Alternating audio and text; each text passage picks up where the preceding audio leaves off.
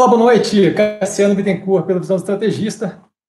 Pelo live de segunda-feira, toda segunda-feira, oito da noite. Como vocês sabem, a grande maioria, a galera que está pegando no podcast, que agora a gente está também em podcast, não tem aí como me ver, mas tem como ouvir. É, então, como vocês sabem, toda segunda-feira, oito da noite, live para a gente justamente conversar e discutir sobre bolsa de valores, investimento e por aí vai, mais voltado a ações ali, né, que é onde eu opero. Para quem não me conhece, meu nome é Cassiano Bittencourt, eu sou formado em Economia pela Fundação Getúlio Vargas do Rio de Janeiro, trabalhei um bom tempo com análise de crédito corporate no Banco Itaú e unidades externas, então, empresas de grande porte, e aí Uruguai, Argentina, Itaú Europa, por aí vai. E também, num momento é, pós esse, esse trabalho com, com crédito corporate, eu trabalhei também com um fundo de investimento offshore, também pelo Banco Itaú, e hoje em dia eu sou investidor e estrategista do mercado financeiro, tá? É, e trabalho justamente gestão de carteira, estratégia de, de, de, mercado, avaliação de ativos e por aí vai, tá? Então, é, a gente já começa, e eu queria antes só dar uma palhinha de uma coisa que eu vi bastante essa semana, que foi o quê? Durante a semana a gente está vendo aí a Bolsa, é, especialmente alguns ativos ali, inclusive o Toninho, que fez uma pergunta agora, é justamente um dos caras que pilhou ali para comentar isso. A gente viu ali é, ter uma subida mais forte em alguns dos ativos que a gente está vendo. Tá? Então, assim, um dos ativos aí que a gente viu subir forte foi Minerva nos últimos cinco, seis dias, né, na última semana e meia. Outro que a gente viu também dar uma porrada mais forte depois dessa Black Friday agora, já vinha mais é, é, ganhando força ali, mas agora hoje deu uma porrada super forte, é via varejo. E a gente tem muito o trabalho de cuidado emocional quando o negócio cai, mas em geral a gente está muito despreparado para lidar com o emocional na hora que a coisa começa a subir e você sente aquela pressão de realizar, realizar, eu tenho que realizar. Então, assim, à medida que a gente vai tocando a live, eu vou colocando esse assunto ali em outras perguntas, mas a princípio, eu acho que é importante assim, ó, conseguir manter a racionalidade, esquecer do número que está lá, esquecer do, do, do, valor monetário que está lá e focar no quê? Pô, a tese de investimento, será que ela já está toda precificada no preço? Será que não tem coisa positiva ainda para acontecer? Como é que eu estou vendo essa curva? Porque por mais que você tenha ganho 150% no ativo, se a coisa ainda tem muita força para ganhar, se o preço estava muito descontado antes, ainda tem espaço para correr. E aí é importante é, não, não levar até o extremo de, putz, eu vou chegar e vou vender no máximo do máximo, mas assim, enquanto ainda tem um movimento muito forte, numa direção muito positiva, não liquidar esse ativo previamente, porque é, a avaliação que você faz para entrar deveria ser na mesma direção da avaliação que você faz para sair, tá? É, no sentido de que, pô, o que fez você entrar é que tinha uma tese que estava positiva e estava levando uma direção boa ali. E isso daí deveria ser o mesmo motivo que você tem para se manter ali dentro e não sair pura e simplesmente porque você já ganhou bastante, sabe? A decisão tem que ser tomada sempre de forma consistente. Por que, que eu entrei? Eu entrei por causa disso, disso, daquilo. Oscilou para baixo, eu compro mais. Oscilou para baixo, eu compro mais. Na hora que sobe e estoura para cima, aquilo ali é, é, é, simplesmente a realização do que você tinha projetado e imaginado como teste de investimento. Então, eu entendo que assuste, que dá aquele medo dentro, mas isso não deveria fazer com que você mudasse a avaliação. Tá? Então, assim, enquanto a tese faz sentido, enquanto a tese é positiva, enquanto a tese está num direcionamento muito bom, é, tem coisa ainda para evoluir, é, a gente tem, não, não tem porquê sair desesperado, correndo e vender por causa daquele medo de, de, de, perder tudo, sabe? Assim como não tem por que entrar no ativo pelo medo dele subir e você não alcançar, mesmo você não vendo uma tese, não tem por que você sair do ativo pelo medo de ele explodir sem qualquer sentido, de graça. Nesse momento, acho que ajuda bastante ter um portfólio diversificado, porque você está menos com risco sistêmico num ativo só, exige menos estômago quando ele oscila, de qualquer forma, a avaliação que fez você comprar, a avaliação que fez você manter por alguns momentos e a avaliação que faz você vender no final deveria ser baseado nas mesmas coisas e não em emoção. Tá? Então, assim, acho que a gente tem que começar. Pô, uma coisa que vale a pena fazer. Pô, Cassiano, tô, tô vendo lá o ativo e tal, não sei o quê, e começou a estourar e tal. Volta para o vídeo no canal e vê o porquê que você escolheu entrar no ativo. Tá? Porque possivelmente grande parte daquilo que te fez escolher entrar no ativo ainda não aconteceu. Sabe, a gente viu o Ultrapar dar uma estourada um tempo atrás aí. Ela ainda não comprou, não, não, não entrou em disputa mais, mais, não avançou ainda a disputa dela pela refinaria da Petrobras, que é um dos fatores. Sabe? Então, assim, ainda não teve a reforma do setor de gás aqui no Brasil, que é outro fator. Então, assim, acho que vale a pena a gente levar isso em consideração. ainda falta muita coisa para acontecer, tá ok? Então agora a gente passa direto para as perguntas. É, desculpa aí pelo blá blá blá, mas acho que, que era importante fazer. Tá? É, vamos passando ali. Jomar, boa noite para todo mundo, tá? Então, Jomar, boa noite. Poderia falar sobre BRFS3? Obrigado. Então, Jomar, eu acho que assim, ó, comentei várias vezes aqui a questão de o que é, para dar uma base antes. Né? É importante nesse momento, a gente está vendo aí pelo efeito que está tendo nas, nas, nos ativos de frigorífico, é importante estar em proteína animal. Tá? Eu tenho escutado muito report, avaliação, e aí eu digo assim, avaliação de é, pecuarista, CFO de frigorífico, é, não, não de analista, tá? Mas assim, com relação ao mercado, a galera que está presente na China, vendo ali qual é o efeito da febre suína africana, e a gente deve ver ainda um bom tempo, um bom tempo que eu digo assim, é pelo menos um ano aí de evolução dessa situação, na qual vai ser muito positivo para frigorífico. A BRF, eu não sei se é, é, não é a minha opção, tá? Eu estou investido pela Minerva. De qualquer forma, tirando ali as questões de que eles tiveram de pô, dificuldade, eles, eles fizeram um manejo meio, meio, meio diferente, querendo fazer as coisas muito on demand, muito a demanda acontece, eu pego, acontece, eu pego com relação a, a, a frango, a porco, a né? e aquilo ali não deu a coisa mais certa do mundo.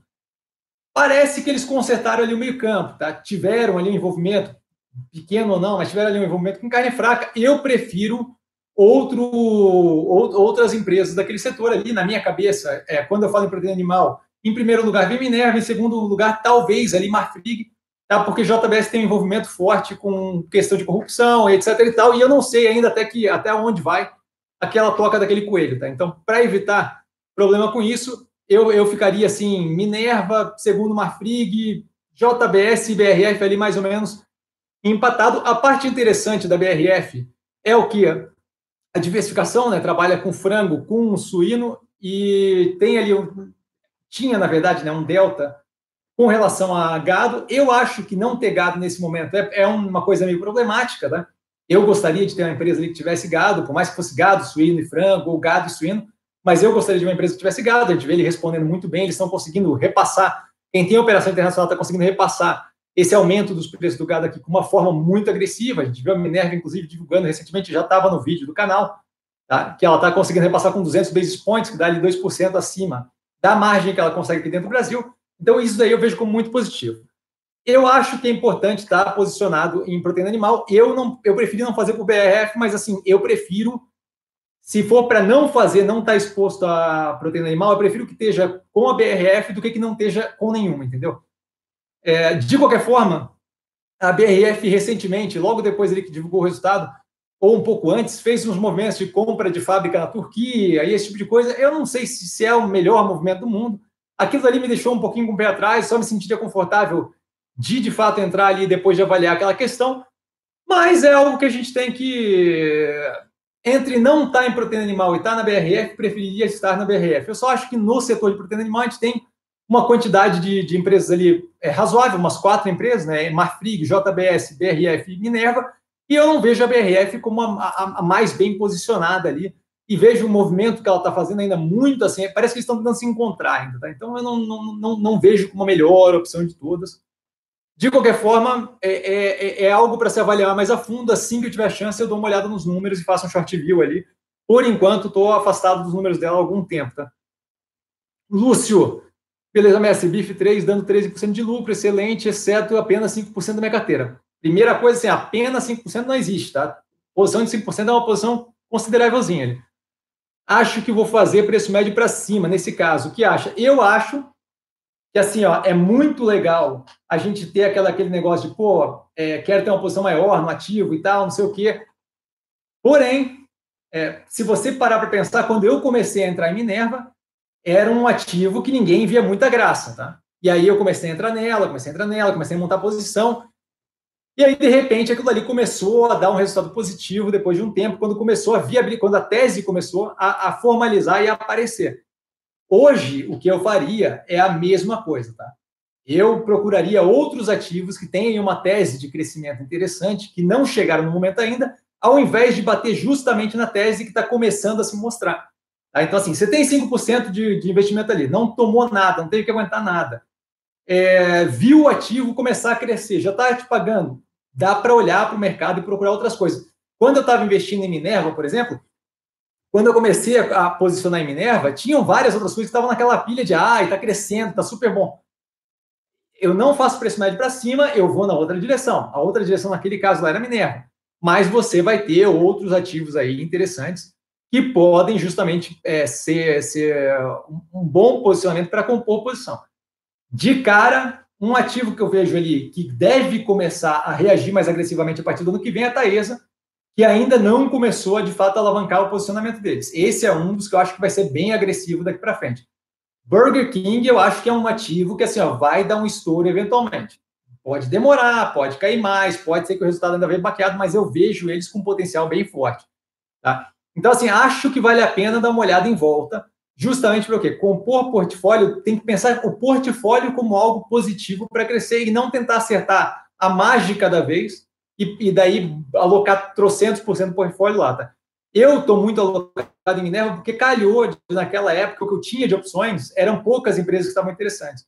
Tá? Senão, não seria tanto percentual em Minerva, estaria mais, mais é, diluído em outras, em outras operações. Até porque centralizar dá uma pressão de que assim, ó, pode acontecer Black Swan o tempo todo, você entende? Então, você sempre tem a possibilidade de algo inesperado e, e que não tem como prever acontecer. E isso daí é, faz com que a minha posição não seja a mais interessante do mundo, é que foi construída de uma outra forma, mas eventualmente, no futuro, e aí no futuro, a, a hora que a coisa começar a querer apaziguar, eu vou ter que justamente pegar pedaços daquela Minerva ali e começar a realocar em outras posições. Por quê? Porque ficar pressionado num ativo só não é uma coisa que propriamente me deixa confortável. Eu não acho que vale a pena piorar a posição. Acho, acho que Minerva tem bastante para subir ainda, mas acho que é um, é um risco se por algum acaso a gente tiver alguma coisa de correção do meio, do, do, nesse, nesse meio período, da galera achar que X ou Y, de você ter o efeito aí da, do aumento do dólar um pouco mais forte no endividamento e, por conseguinte, causar um prejuízo um pouco pior de Minerva no quarto trimestre, e aquilo ele afetar negativamente a empresa, você vai se arrepender de ter colocado é, aquele delta mais ao invés de ter esperado a possível redução ali ou correção do ativo. Eu acho que vai subir, não vejo como um ativo que vai ter aí grande correção, a gente vê ele está subindo há alguns dias já, tá? E subindo forte. Mas eu não gosto de fazer preço para cima. Eu prefiro olhar para outras operações e justamente abrir o leque e espalhar o capital para poder, nesse momento, pelo menos, para poder trabalhar é, todas as opções que eu tenho sem centralizar o risco num ativo só, tá? Boa noite, Fernandinho. Robson, a confirmação da redução de juros para 4,5% na próxima reunião do Copom. Pode dar um up na Cirela, Cire 3? Então, é, como um todo, eu acho que o mercado responde bem, especialmente é, empresas que têm uma alavancagem mais forte. Não é o caso da Cirela, tá? A Cirela, se não me engano, está com dívida líquida sobre PL em 12 alguma coisa por cento, isso por causa do pagamento de dividendo recentemente. Então, assim, não é propriamente um endividamento alto. Não vejo como algo que, de fato, vai afetar especificamente a Cirela de uma forma mais agressiva. Não é uma empresa que está com problema de dívida nem nada. Acho que afeta o mercado como um todo, dá um longo prazo como um todo, e aí, quando você fala de bens como compra de apartamento, casa, etc., facilita a compra ter um juros mais baixo, então aumenta ali o interesse por isso. Mas não é como se fosse algo que fosse surpreendente para a gente, tá? É, a gente já estava esperando um juros mais ou menos nessa faixa, de entre 4,75 e 4,5, tá? já, já era, já acho que está muito precificado pelo mercado. Além disso, é, essa confirmação eu não levaria, eu, eu nunca jogaria na palavra antes do Copom, é, Para mim, confirmação é quando sai o Copom. Antes do Copom, a gente pode ter, eventualmente, é, algum número pelo dólar ou pela carne que, que saia um inflacionamento um pouquinho maior e faça com que o Copom é, segure um pouco a onda e aí a confirmação já não vale mais nada.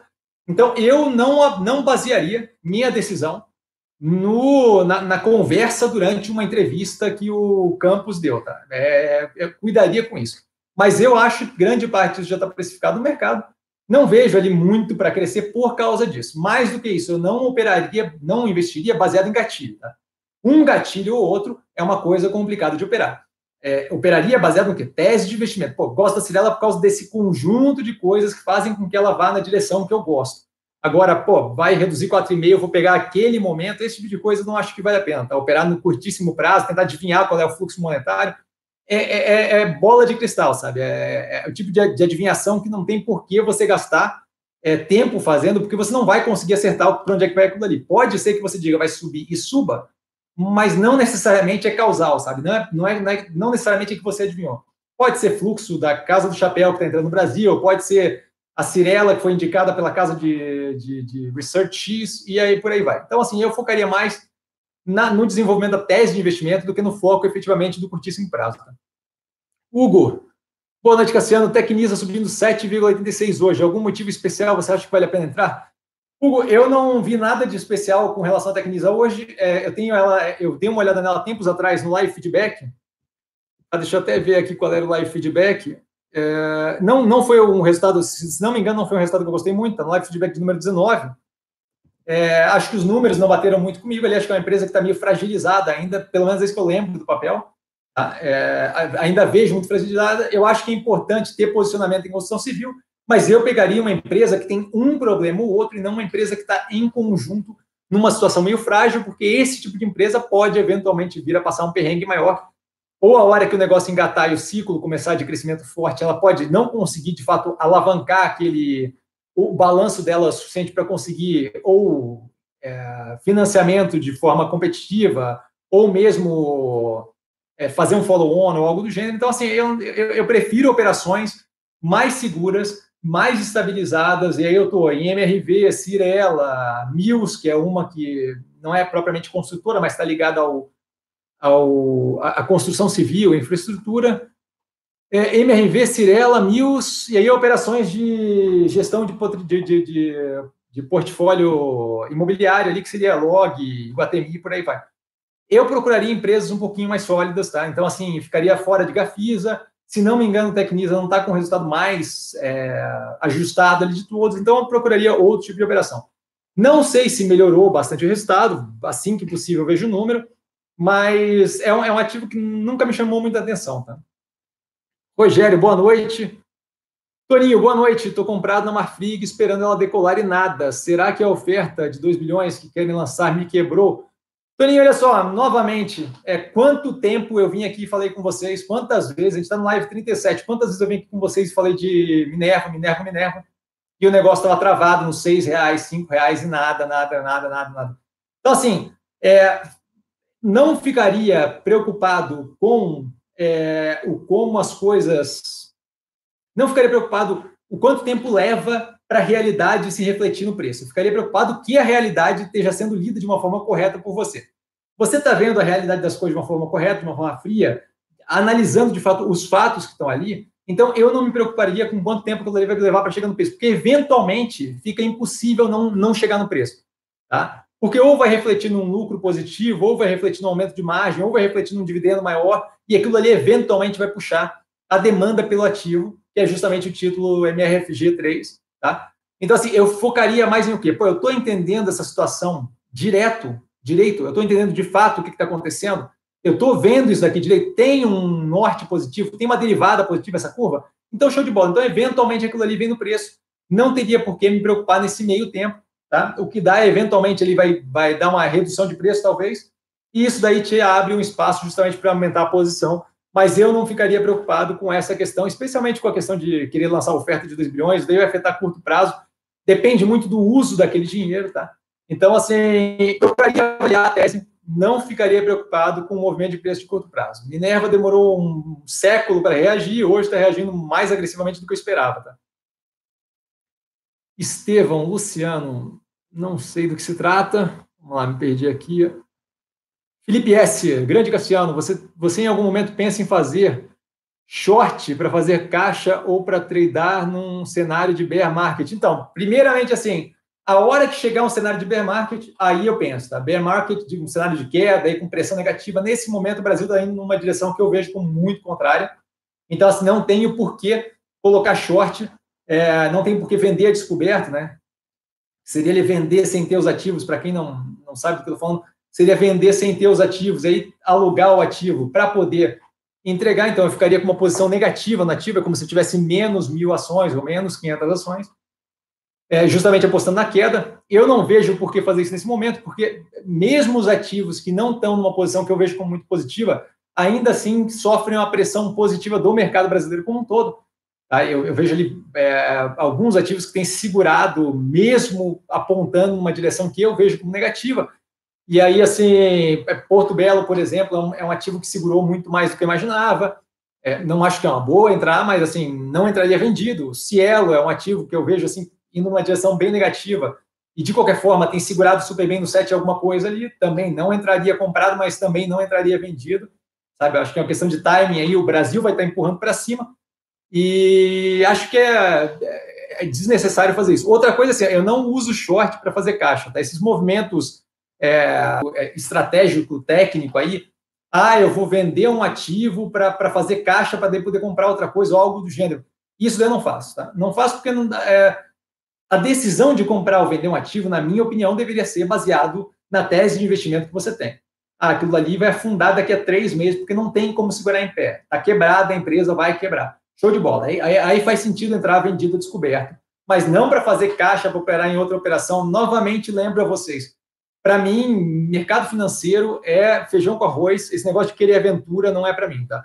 Então, eventualmente, se chegar num mercado que comece a fazer pressão negativa, o Brasil começa a querer virar para o negativo pesado, eu acho que está longe disso aí, eu acho que a gente tem anos aí para chegar nesse momento. Mas se eventualmente começar a chegar, é possível sim que você entre vendido descoberto em ativos que você acha que não fazem o menor sentido. Ou então é, que você mude de mercado, né? que você não fique exposto ao Brasil. Por exemplo, eu vejo o mercado americano como um mercado que está bem no topo ali, mas eu não vou entrar é, vendido nele, sabe? Eu, eu venho para o mercado brasileiro que eu acho que é o mercado que está subindo. Então você não tem necessariamente a necessidade de operar no mercado que está empurrando para baixo. Só acho que esse é um caso muito para frente Nesse momento, com a situação que o Brasil vive, não vejo nenhum interesse em entrar é, é, short, entrar vendida descoberta em nada, porque tudo tem uma pressão natural do Brasil melhorando, fazendo reforma, abertura de mercado, de ir para cima, sabe? Mesmo empresas que eu vejo como, olha, não é um bom lugar para alocar capital, ainda assim tem a pressão positiva de Brasil. É, a gente tem agora algumas indicações lá de fora de que, olha, mercado emergente, o Brasil está brilhando e por aí vai. Isso daí deve trazer capital estrangeiro, devagar, mas deve trazer. O reflexo das reformas, uma aceleração econômica um pouco mais forte, todas as coisas que vêm para suportar ali. Então, mesmo que a empresa não esteja na melhor das, das situações, ainda assim, esse tipo de coisa vai trazer um efeito positivo. Tá? Juros baixos é uma coisa que a gente nunca viu no Brasil desse jeito, então é mais um ponto. Então, eu não tenho interesse nisso agora. Tá? É, Toninho, boa, mestre. É aquilo que você fala sempre, foco na tese, investir é igual a navegar no veleiro. Exatamente. Então, é bem nessa, nessa faixa aí do veleiro, sabe? Eu não tomo, não, não tenho a necessidade da, da decisão brusca de um lado para o outro e sobe e desce. Se você fez bem a análise da tese de investimento, aquilo dali é algo que vai naquela direção e as coisas vão afetando ela devagar, mas é basicamente como eu falei outra vez ali, o Toninho está lembrando, como um veleiro, sabe? Você não, você faz pequenos movimentos para ajustar teu posicionamento, mas se você fez uma boa análise anterior, não tem muita coisa que vai sair ali do seu escopo, tirando um Black Swan ou outra coisa, né? tirando algum evento apocalíptico, míssil caiu não sei aonde, coisa do gênero. Fernandinho, mestre, pode comentar o cenário macro, a situação Brasil e Estados Unidos com as declarações de hoje do Trump. Valeu. Então, assim, é, Fernandinho, com relação às declarações de hoje, eu acho que assim, é, o Trump está numa situação bem complicada lá fora. Tá? Ele não é a primeira vez que ele toma atitudes mais bruscas para puxar o assunto para outras coisas, tá? Então, assim, comércio exterior é algo que a gente já viu ele usar para abafar o. o, o para aparecer protegendo o, o grupo que elegeu ele. No caso ali, ele falou que a gente estava depreciando a moeda, coisa que não é real, simplesmente não é real, não foi isso que aconteceu. Inclusive, o Banco Central entrou defendendo a moeda. É, e além disso, que aquilo ali estava prejudicando o setor agro dele lá. E a coisa não é bem por aí. A China parou de comprar um agro pesado deles, a guerra comercial com a China está fazendo grande parte do estrago na agricultura americana, na agropecuária americana. Então, assim, é, na minha cabeça, claramente aquilo ali é uma, é, é, é uma frase que vem para justamente desviar do, da pressão que o, que o, que o, que o, que o agricultor, o pecuarista americano está sofrendo, eles estão sofrendo uma pressão pesada, para desviar do fato dessa primeira fase da China que não passa, ele tende a colocar, a, a dobrar a aposta, né? Toda vez que o, que o, que o problema está para se resolver, ele quer mostrar que ele é o cara, e aí ele dobra a aposta. A gente viu isso daí com a China acontecer agora, onde ele foi a público na semana passada, e ao invés de ele falar, pô, não, estamos quase lá e tal, ele vai a público e fala, não, é, estamos quase lá, mas assim, eu quero um acordo que seja bom para os Estados Unidos, não que seja bom para os dois, sabe? É o tipo de coisa que é desnecessária, só para mostrar força. Então, assim, além disso, agora há pouco saiu a Casa Branca dizendo que estão avaliando, agora há pouco mesmo, saiu, acabou de dizer no Washington Post, a Casa Branca está avaliando colocar um tributo de 100% sobre 2,4 bilhões de dólares em bens importados da França. É o tipo de coisa assim que zero de noção. É, não sei de onde é que veio, não sei o quanto aquilo ali é, é viável sem passar pelo Congresso deles lá, que não uma coisa difícil de passar, o Congresso é a maioria democrata. Parece muita bravata, a gente viu bravata acontecendo direto, inclusive você me fez uma pergunta na última live, ah, agora que a primeira fase do o acordo comercial passou. E a gente está vendo que não é bem assim. Então, assim, eu, eu já não queria estar naquele setor de alumínio, de, de, de siderúrgica, né, com aço e por aí vai. Já não é um setor que eu estava muito feliz. Eu acho que é mais uma coisa que para piorar, mais um embrólio, mais uma incomodação. Mas eu não vejo como, como, como algo definitivo, algo que seja o fim da picada. Tem como reclamar aquilo ali na, na, w, na WTO, né, na World Trade Organization, não é uma coisa assim para fazer, simplesmente sair taxando todo mundo, não funciona assim. Ele possivelmente vai querer alegar que, a gente é, mexeu ali na, na, taxa de câmbio, mas eu acho que é um caso muito tranquilo de mostrar que não foi o caso, nem com a gente, nem com a gente. A gente é pior ainda, que tem uma crise de desconfiança internacional com relação a eles. Eu, eu acho que assim, é mais um motivo que me fala não entre em siderúrgica por causa da questão de commodity, redução de crescimento global a gente vê aí três, quatro dados de arrefecimento global, do crescimento global, e a gente vê um dado positivo que segura e não deixa vir a recessão. E é assim que a gente tem andado. Então, assim, eu, eu não estaria naquele setor. É mais um pepino, é mais um, é mais uma dúvida ali no setor de siderúrgica, tá? Eu, eu, eu não, não, não, não tem por que colocar meu dinheiro ali, custo de oportunidade, dinheiro que eu estou botando em siderúrgica, dinheiro que eu não estou botando, por exemplo, em proteína animal, varejo aqui no Brasil, esse tipo de coisa, tá? Então, assim, eu sairia desse, desse caminho, mas eu não acho que propriamente aquilo ali dá para avaliar como é, política macro-americana, Brasil e Estados Unidos. Acho que é mais uma bravata, o cara está passando por um perrengue lá no, no que diz. É, todo, todo o polo eleitoral, todo o, a pesquisa de opinião, bastante gente, para um nível que ele não esperava, bastante gente apoiando o processo de impeachment, de inquiry de impeachment, ele está com dificuldade porque a economia não está naqueles 3, 4% que ele esperava de crescimento do GDP, né, do Gross Domestic Product, que é o PIB. Então, assim, eu acho, que, eu acho que é muito mais uma bravata de falar mais alto do que propriamente uma avaliação bem bem aprofundada ali de, pô, ah, o que, que eu quero para a política global de comércio internacional, sabe? Então, eu, eu, eu sairia de perto do que ele está querendo atazanar, mas fora isso, não tem muito. Ali tem muito pouca consistência para a gente ter ser capaz de avaliar para onde é que vai, tá? Tem que ver primeiro a validade daquilo ali, se ele pode fazer aquilo ali, como é que ele faria aquilo ali, porque não é bem trivial. É, durante. O pessoal da, da, da Bloomberg hoje estava bem sem entender o porquê que ele fez aquilo, qual é a viabilidade de fazer aquilo, a galera americana, da Bloomberg Surveillance lá fora. Mas aparentemente parece muito bravata, tá? Eu, eu só sairia de perto do que ele pode machucar. O que ele pode machucar nesse caso ali é siderúrgico. Então eu não estaria alocado naquilo, mas eu já não estava antes. Então, para mim, meio que tanto faz, sabe? Santo Atanásio, Cassiano, boa noite. Sobre a taxação de, dos dividendos, você acha que passando ainda dá para formar uma carteira de dividendos e viver dela? É... Vamos lá. Primeiro, então, a outra ali já eu digo, já que a corzinha veio parecida. Então, primeiro, a questão da tributação de dividendo, novamente, não é bitributação, né? Bitributação não, não, não acho que passa, tá? O que, a questão ali é o quê?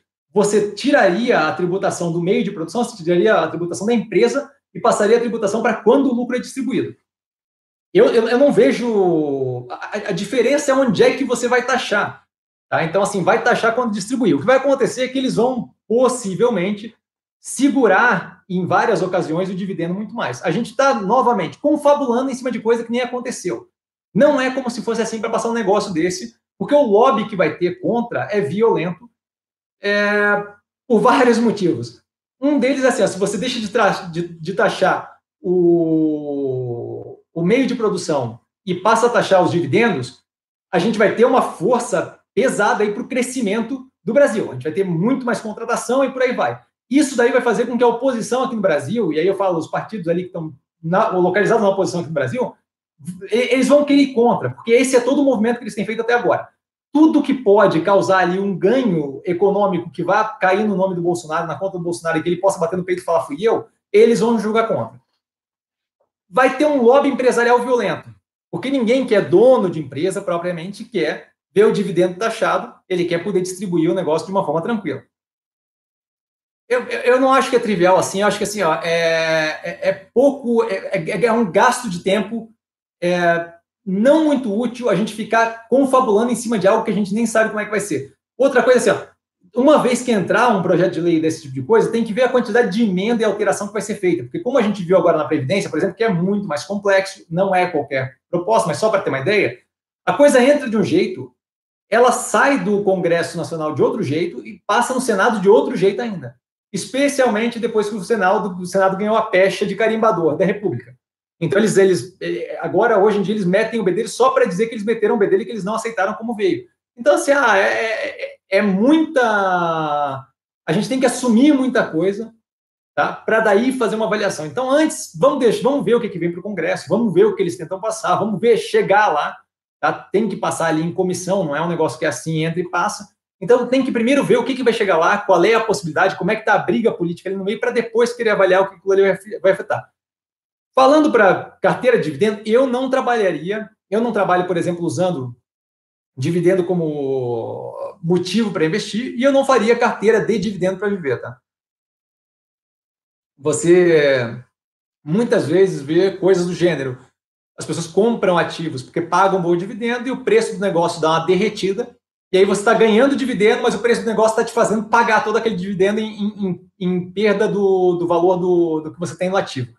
Então, assim, eu, eu, focaria mais na tese de investimento do que a ah, dividendo. Não, não escolha ativo por causa do dividendo. Se pagar dividendo, entra ali na avaliação da tese, mas entra com um peso muito pequeno, tá? Inclusive, eu comento isso daí no caso da Taesa, na análise do primeiro, do segundo trimestre de 2019, tá? Vale a pena dar uma olhada lá. Diego, boa noite. Seria interessante aumentar a posição em proteína animal e tarifa sobre aço. Alguma ação pode ficar descontada ou valorizar? Então, a gente viu hoje que, primeiro comentando a tarifa sobre aço, só para continuar o que o Fernandinho tinha perguntado, a gente viu hoje que não fez efeito nenhum sobre Gerdau, Usiminas e por aí vai. Né? Elas passaram inócuas sobre isso. Eu não gosto do setor, não por causa da tarifa de aço. Eu não gosto do setor neste momento, lembrando, neste momento, Tá? Qualquer setor, em algum momento, vai, vai, vai, vai ser alguma coisa positiva. Nesse momento, não gosto, porque a gente vê sinais de arrefecimento do crescimento global. Aquilo ali depende de demanda global e depende de crescimento fora, depende de construção fora, depende de um, monte de coisa, não só do Brasil. Então, eu acho que é meio complicado. A abertura comercial do Brasil faz com que o quê? Aquele setor também receba competição maior aqui fora. E a gente está vendo, paulatinamente, o governo indo na direção de abrir o mercado. Então, por isso eu não estaria lá. Acho que a tarifa, e, e agora o fato de ver que está na mira do Trump novamente, é mais um pepino. Eu não estaria ali por causa disso, tá? Não, não estaria naquele setor. É, o, o, reflexo daquilo ali, a gente tem que ver o que, que vai ser feito de verdade. Tá? Porque não dá para não, não dá para operar, não dá, não dá para investir baseado no tweet do Trump. Tá? Aquilo ali, para aquilo dali virar verdade, são outros 500. Então, eu invisto baseado em fato. É, o Trump tweetou, eu entendo abala o mercado no curtíssimo prazo, mas eu só faço algum tipo de mudança na minha estratégia depois que eu vejo o que, onde é que vai dar. Nesse momento não tem como avaliar no que, que vai dar. Porque não tem nem como saber se isso daí, se, se amanhã ele vai acordar com um humor melhor e vai mudar de ideia. Ou se amanhã ele vai arranjar alguma outra pessoa para brigar. É, como eu falei agora há pouco, ele agora resolveu, ó, parece que a Casa Branca está avaliando a é, tributar 100%, tarifar 100%, 2,4 bi de dólar que estão vindo do, da França. Vai entender. Não, não sei qual é a desculpa que eles estão usando para aquilo, mas bobear, ele viu, pô, não vou mexer com o Brasil e a Argentina, vou mexer com a França ao invés disso. E vai atrair muito mais atenção, qualquer coisa assim. Então, assim, é, é muito difícil de avaliar. Com relação à proteína animal, eu acho que é importante ter uma posição lá dentro. Tá? O quão grande é a posição depende de como está se montar seu portfólio. Ah, aumentar a posição em proteína animal. Eu, por exemplo, estou com mais de 50% do portfólio em um ativo de proteína animal. Eu não, eu, não, eu, não, eu não tenho mais interesse nenhum em aumentar minha posição lá. Mas se você tem 3%, 2%, tua carteira está bem construída no resto, pô, possivelmente tem oportunidades aí. Você não precisa também ir apenas em um ativo. Você pode tranquilamente diversificar em outros ativos, não ter que ficar necessariamente preso num ativo para o quê? Pô, cheguei meio atrasado na proteína animal, tem coisa para acontecer positiva ainda, mas eu não sei muito bem com quem eu me sinto tão confortável. Pega BIF, Marfrig, BRF, três, bota posição menor em cada uma e vai com um, um portfóliozinho de proteína animal, ao invés de ir preso num ativo só ou em outro ativo que pode ter sido visto como subiu mais, subiu menos, entendeu? Estou com ganho de 83% na BIF3, maravilha. Desde que comecei. Porrada, hein? Comprei dois lotes, seria interessante aumentar a posição. Eu não faria preço médio para cima, tá? É, é, possível que você. É, vale a pena dar uma olhada no preço da Marfrig. Ele, tempos atrás, estava segurando bastante, não queria subir de jeito nenhum, então talvez fosse mais interessante fazer o quê? dá uma, dá uma jogada para uma Marfrig, eu coloco um gráfico contra o outro e dá uma olhada em como é que foi essa evolução. Tá? Alguma parte dessa evolução do preço deve ter vindo por causa da questão setorial como um todo. Mas alguns outros pedaços ali devem ter diferença justamente por causa da diferença entre as empresas. Então, talvez valha mais a pena, eu não lembro como é que está o preço da Marfrig, mas talvez valha mais a pena o quê? Diversificar essa operação ao invés de aumentar o preço médio para cima da Minerva. Tá? Então, assim, é, é, focaria no quê? Pensa portfólio. Não vamos tentar encontrar o santo grau. Tá? Vamos focar portfólio. O meu portfólio, pô, tô ganhando 83% de Minerva. Show de bola, aquela posição tá maravilhosa. O que mais que tem no mercado? O que está faltando no meu portfólio? O que, eu não tenho? Porque assim, a Minerva, neste momento, está estourando. Eu comecei a comprar ela quando ninguém queria o papel. Então, assim, as coisas vão evoluindo. O, o, o estouro de amanhã vai ser um outro ativo que hoje ninguém está olhando, sabe? O importante é, é, a gente chegar, a gente ganha na, na variação, na oscilação do preço. O importante é a gente chegar antes do mercado começar a entender que aquilo está interessante e sair antes, antes de saturar e ninguém mais querer o papel. Você entende? Então, assim, pô, Minerva agora está subindo forte. Você tem uma posição lá, show de bola. Sabe? Não tem por que piorar o teu preço ali. Vamos olhar o mercado, vamos, vamos ver se a gente consegue construir mais de um portfólio. Sabe? Eu estou vendo ali, Taesa não não não não não está andando. Taesa está travada ali naquele preço, está muito próximo do preço que eu paguei, está travada ali. Mills deu uma subida forte, voltou para a faixa ali dos, dos 7, entre 7 e 6 reais. Então, assim, tem papel ali para a gente olhar. Tem outras posições para a gente construir. Pensar portfólio, não tentar encontrar o santo grau, não tentar focar naquele papel que está estourando hoje, sabe? Senão é, é, é, é a, a, gente, novamente, a gente ganha grana encontrando o negócio antes do resto do mercado ver. Tá? Então, assim, Minerva, proteína animal, agora a galera parece que acreditou que aquele negócio está indo para frente. Então, todo mundo focado naquilo. Ótimo, não vou me desfazer da posição, mas não vou pilhar mais. Tá? Minha posição está ali, construir, blá, blá, blá. Se eu não tenho posição, é outros 500. Mas se eu tenho posição, não vou piorar minha posição, que está ganhando 83%. Tem outros papéis para olhar. Outros papéis que daqui a pouco a galera vai começar a prestar atenção e daqui a pouco vai começar a querer estourar. Sabe? Então, acho que vale a pena dar uma olhada em volta e não, não, não, não aumentar mais, numa, não forçar numa posição. Tá? Toninho, hoje à noite é da proteína animal. Tamo junto. Rogério Guerdal voando, você acha que ainda não é hora de se posicionar? Não, eu não acho que é hora de se posicionar, porque eu acho que a gente tem ainda muita coisa para acontecer no mundo. Assim, ó, a gente estava falando de, de, de tá, estavam, estavam falando de recessão dois meses atrás, três meses atrás. Aí agora parece que todo mundo esquece que o mundo está desacelerando. A gente não está vendo uma recessão, mas o mundo continua desacelerando. Então, assim, esse reflexo, é, se você parar para olhar a economia, você vê que esse reflexo ele não acerta numa porrada só ele leva um tempo para chegar.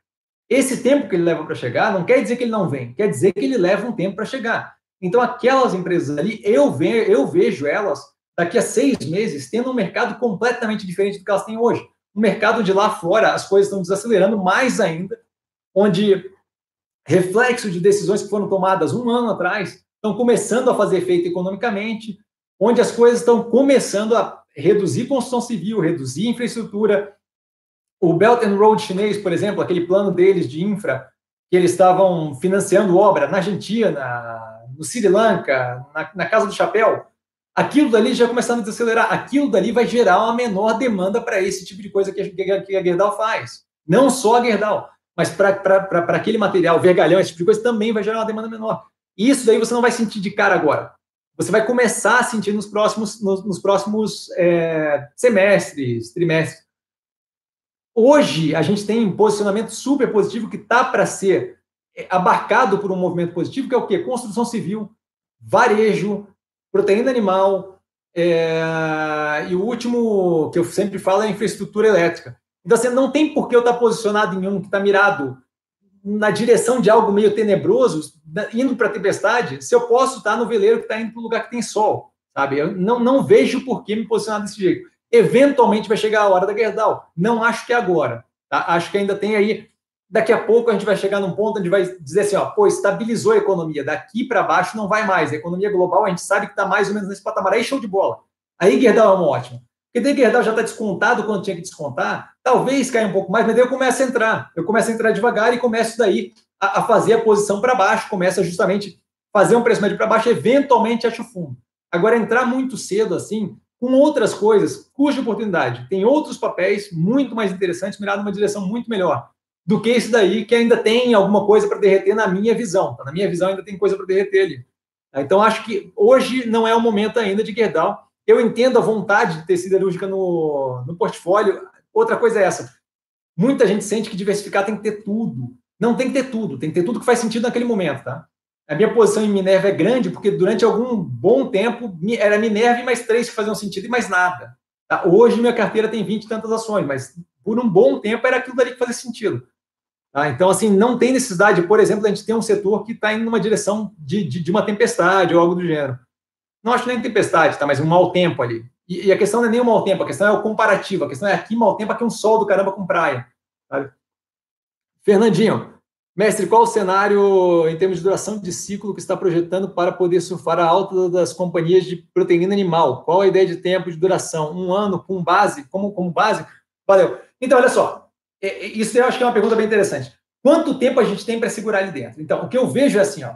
A gente acabou de começar a ver, de fato, os primeiros efeitos da redução do estoque dos suínos que tinham sido mortos em grande quantidade lá no, na China eles têm agora o Ano Novo Lunar e mais alguns eventos de férias e por aí vai, que vai dar um, uma puxada na proteína, no consumo de, de, suíno.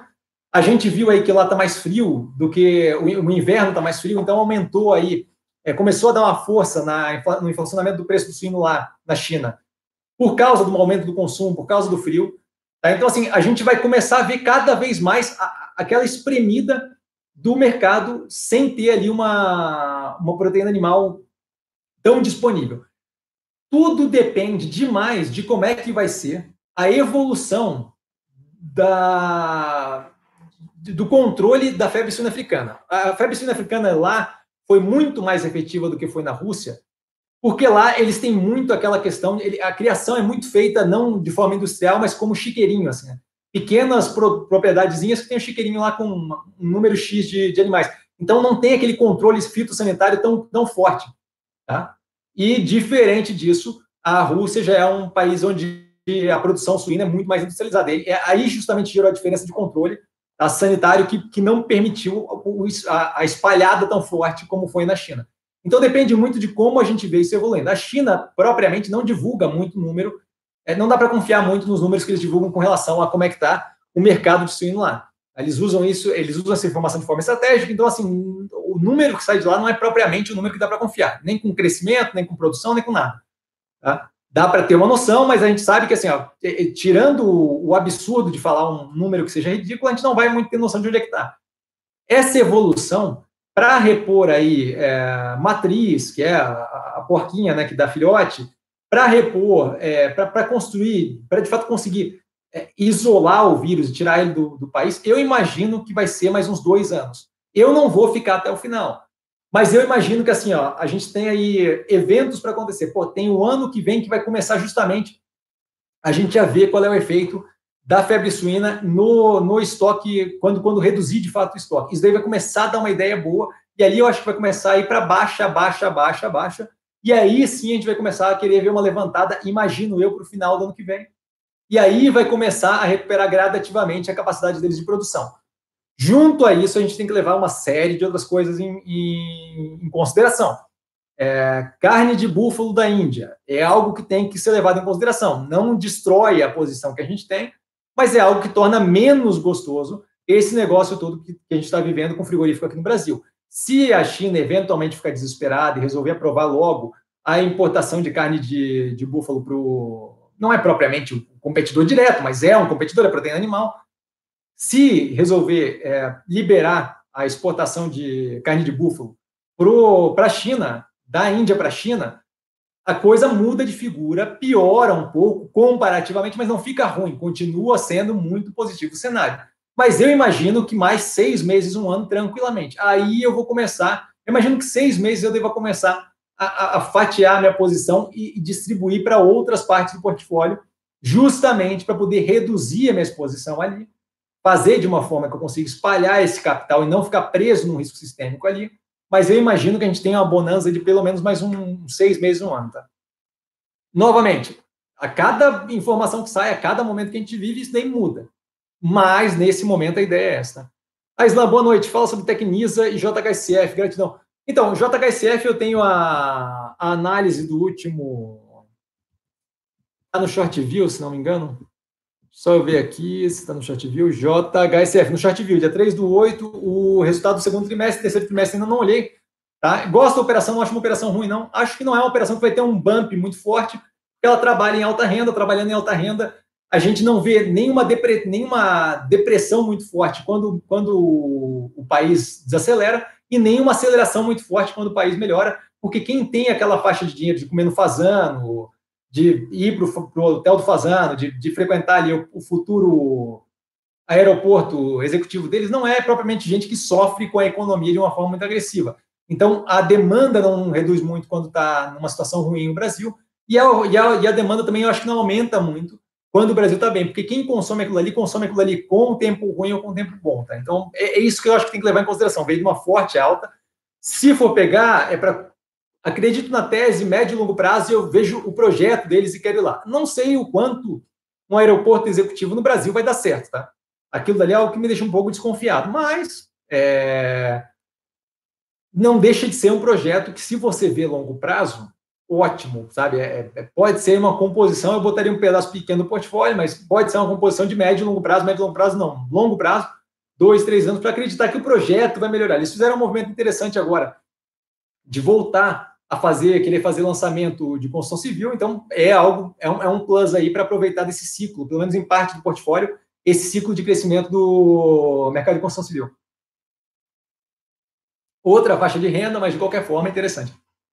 Com relação à Tecnisa, como eu comentei antes, é um resultado que, que eu não gostei muito. Eu pegaria empresas que estão mais alinhadas ali, menos. passando menos perrengue, sabe? Mas está lá no live feedback de número 19, a impressão que eu tive do primeiro trimestre de 2019, não, não voltei a ver o resultado, porque muita empresa eu procuro focar nas que têm mais interesse. Tá? Mas dá para ter uma noção lá do que eu achava na época. Acho que o resultado. Você tirando a noção do que eu achava na época, dá para você ver como é que evoluiu e o que, que mais ou menos eu pensaria hoje em dia.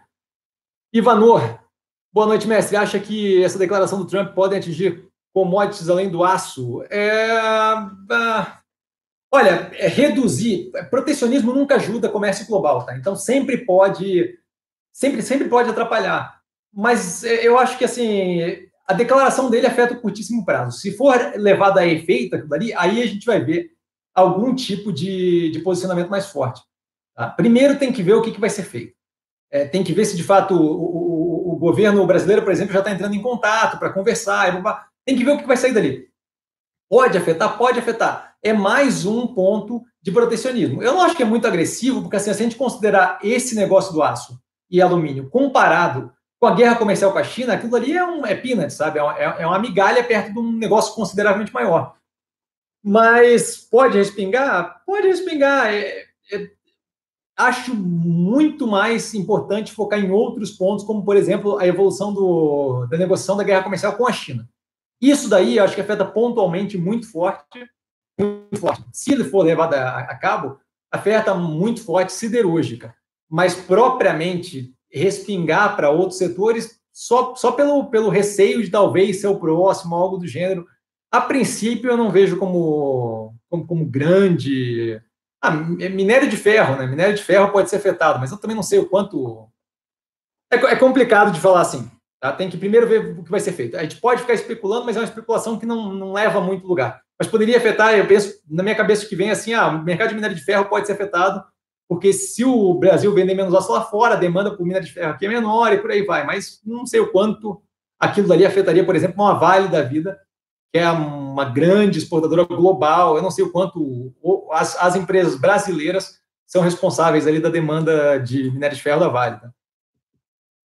Antônio, para a galera que quer construção civil, a, a Mills está patinando no set com todo com toda a cara de que está pegando fôlego para subir. Então eu gosto da Mills também bastante, tem análise no canal. Ridaut, boa noite, cara. Rogério, quando você acha que a MRV vai começar a andar? Rogério, é, assim, ó, o timing ali, se eu falasse qualquer coisa para você, seria chute, tá? Então, o que, que, eu faço? Eu procuro não focar em coisa que exige bola de cristal. É, tarô, búzios e tal. Então, assim, quando vai começar a andar, não sei. Eu sei que assim, ó, o direcionamento que ela está tendo, para mim, é positivo. Acho que tem muito para ser é, colocado ali de valor no preço, que é coisa que já está acontecendo, que é coisa. A, a Lugo, por exemplo, é uma iniciativa interessante da empresa. Essa possibilidade de compra da operação AHS, lá fora é algo que eu não vejo como negativo, é interessante. É, o quando vai começar a andar não, não me preocupa e não, não tem como saber, tirando bola de cristal. É, a parte que me preocupa é o que? A tese faz sentido. E para mim a MRV faz super sentido a tese, está tá super bem direcionada, eu estou tranquilo ali para um longo prazo, sem nenhum problema. Não estou preocupado com quando vai entrar, não tem como saber, mas acho que é uma boa posição e acho que tem muito para galgar ainda. Tanto é que eu tenho uma posição de longo prazo que está bem mais barata, na faixa dos 12 reais, e tenho posições ali de curto prazo, que eu tenho, inclusive, posição comprada, se não me engano, a 20 reais, estou tranquilo, estou despreocupado. Tá? Alex, melhor que os analistas da Suno. Uma sugestão, ainda sou meio leigo, leigo na declaração de impostos de renda.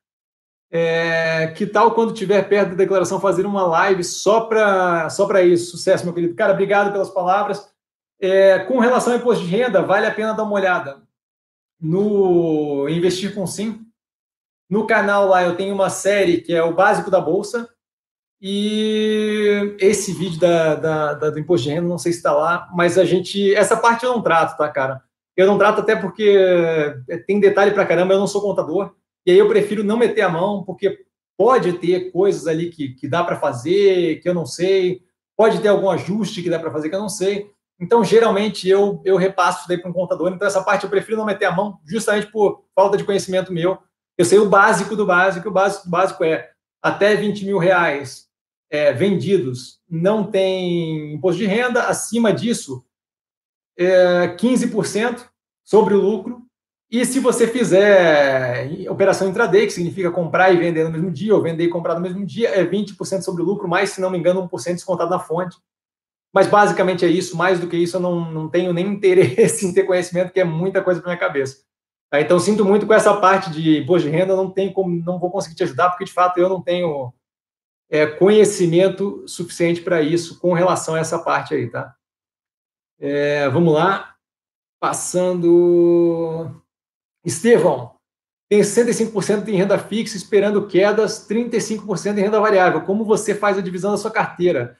Tem caixa para esperar, onde coloca ele, ou sempre consegue dinheiro, sai alocando. Então, Estevão, nesse momento, 100% alocado em renda variável, tá? 100% bolsa de valores, não tenho nada em renda fixa, não tenho nenhum interesse em renda fixa nesse momento, estou 100% tomado no mercado. Eventualmente, assim, ó, vamos supor agora, pô, começou a crescer e o mercado está estourando e pô, bateu naquela tampa que eu acho que dali estamos meio no topo. Chegou ali, eu começo a fazer um caixa e aí, dependendo do nível de operação que eu estou fazendo, de oscilação do preço ali, quando bate na tampa e fica oscilando, aí eu geralmente guardo em caixa. Se o mercado de renda fixa brasileiro começar a melhorar, aí eu volto a colocar em, em renda fixa. A questão é que, assim, na, no nível de, de, de rendimento que está pagando agora a renda fixa, para mim não vale a pena, vale mais a pena ter caixa. Por quê? É, se eu for para receber 6%, 5 e pouco, 7% que seja no ano, tá? que seja pro rata ali, eu prefiro guardar, ficar comigo e eventualmente numa operação, como por exemplo, recentemente teve, ele Burger King caiu em 15 alguma coisa. É, eu peguei num dia, feriado de quarta-feira, quinta-feira ele subiu 7 e poucos por cento. Ali eu paguei todo aquele dinheiro para o ano todo. Ali eu paguei todo aquele rendimento para o ano todo. Então, assim, eu prefiro ficar em caixa parado e eventualmente fazer uma operação ou outra, do, porque, eu, porque eu ganho mobilidade com isso, do que ficar com ele preso em renda fixa e rendendo migalha, migalha, migalha, migalha, migalha eternamente. Tá? Então, nesse momento, 100% voltado para renda variável. Se for o caso, eventualmente eu vejo que chegou no topo e eu estou começando a ficar angustiado com os preços, aí eu tiro e deixo em caixa na carteira, e aí depende do momento, mais caixa, menos caixa. Tá? É, durante aquela época lá do, do Joesley, do Temer, aquela tensão toda, eu estava 60% caixa, 40% bolsa. tá? para justamente poder aproveitar as, as oportunidades a hora que apareciam. É, mas é, é, isso que acontece. Eu, eu, não vou entrar em renda fixa e ficar segurando posição em renda fixa que vai me travar, que vai me segurar, pagando 6, 7% por ano. Por ano tá? É, Carlos, salve mestre atrasado, mas prestigiando, obrigado, Carlos. É, e com atraso nem esquenta a cabeça, estou aqui justamente para vocês, velho. Diego, o Brasil sendo um país exportador de matéria-prima e com iminência de uma grande crise mundial, seria salutar colocar parte dos investimentos de ativos mais seguros como ouro? Eu não vejo propriamente ouro como ativo seguro, tá? Eu acho que ele é mais estável, menos volátil, mas isso daí não é necessariamente sinônimo de segurança. Eu acho que assim, ó, segurança é você investir em ativos que estão mais descontados frente ao que eles têm de potencial, é você investir em ativos que estão mais voltados a setores que tem muito para ganhar, que tem muito para galgar. Então, assim, eu não colocaria em ouro como commodity, não colocaria em dólar, que dizem que é super seguro. Eu, eu colocaria em ativos que fazem mais sentido. Seguro é o ativo que tem tudo para dar certo, eventualmente, no, no médio e longo prazo. Então, assim, ah, é, quando você fala de matéria-prima, também tem que ver assim, o que, que a gente está falando de matéria-prima. Né? Proteína animal, por exemplo, é, não é matéria-prima, é commodity mas encaixa ali mais ou menos na, na categoria. Se você pensar matéria-prima, é, como é que eu vou explicar isso? Deixa eu pensar aqui. É, vamos, vamos com calma. Deixa, deixa, deixa eu abrir o teu, teu comentário. Ali. Primeiro, iminência de crise mundial eu não vejo, tá? Eu vejo um arrefecimento do crescimento global. A gente vê ali uma redução no crescimento. Eu não vejo iminência de crise mundial. Então, é, esse é o primeiro ponto que a gente meio que discorda. Tá? O Brasil é exportador de matéria-prima e, e commodity em vários setores. Em vários outros, a gente tem várias outras opções que não funcionam assim. Tá? Então, assim, quando a gente está, por exemplo, empresas voltadas para o varejo nacional, não é exportador de matéria-prima. É, quando a gente fala. Quando a gente fala é Suzano, sim, grande parte é commodity seca, pura celulose. Quando a gente fala Clabin, já não é, já é embalagem. E aí já entra na minha cabeça de uma vibe diferente também, especialmente com, com a tentativa do mundo de substituir embalagem plástica de uso único ou embalagem não biodegradável por embalagens mais, mais conscientes é, no que tange ambiente. Então aí eu já acho que entra diferente.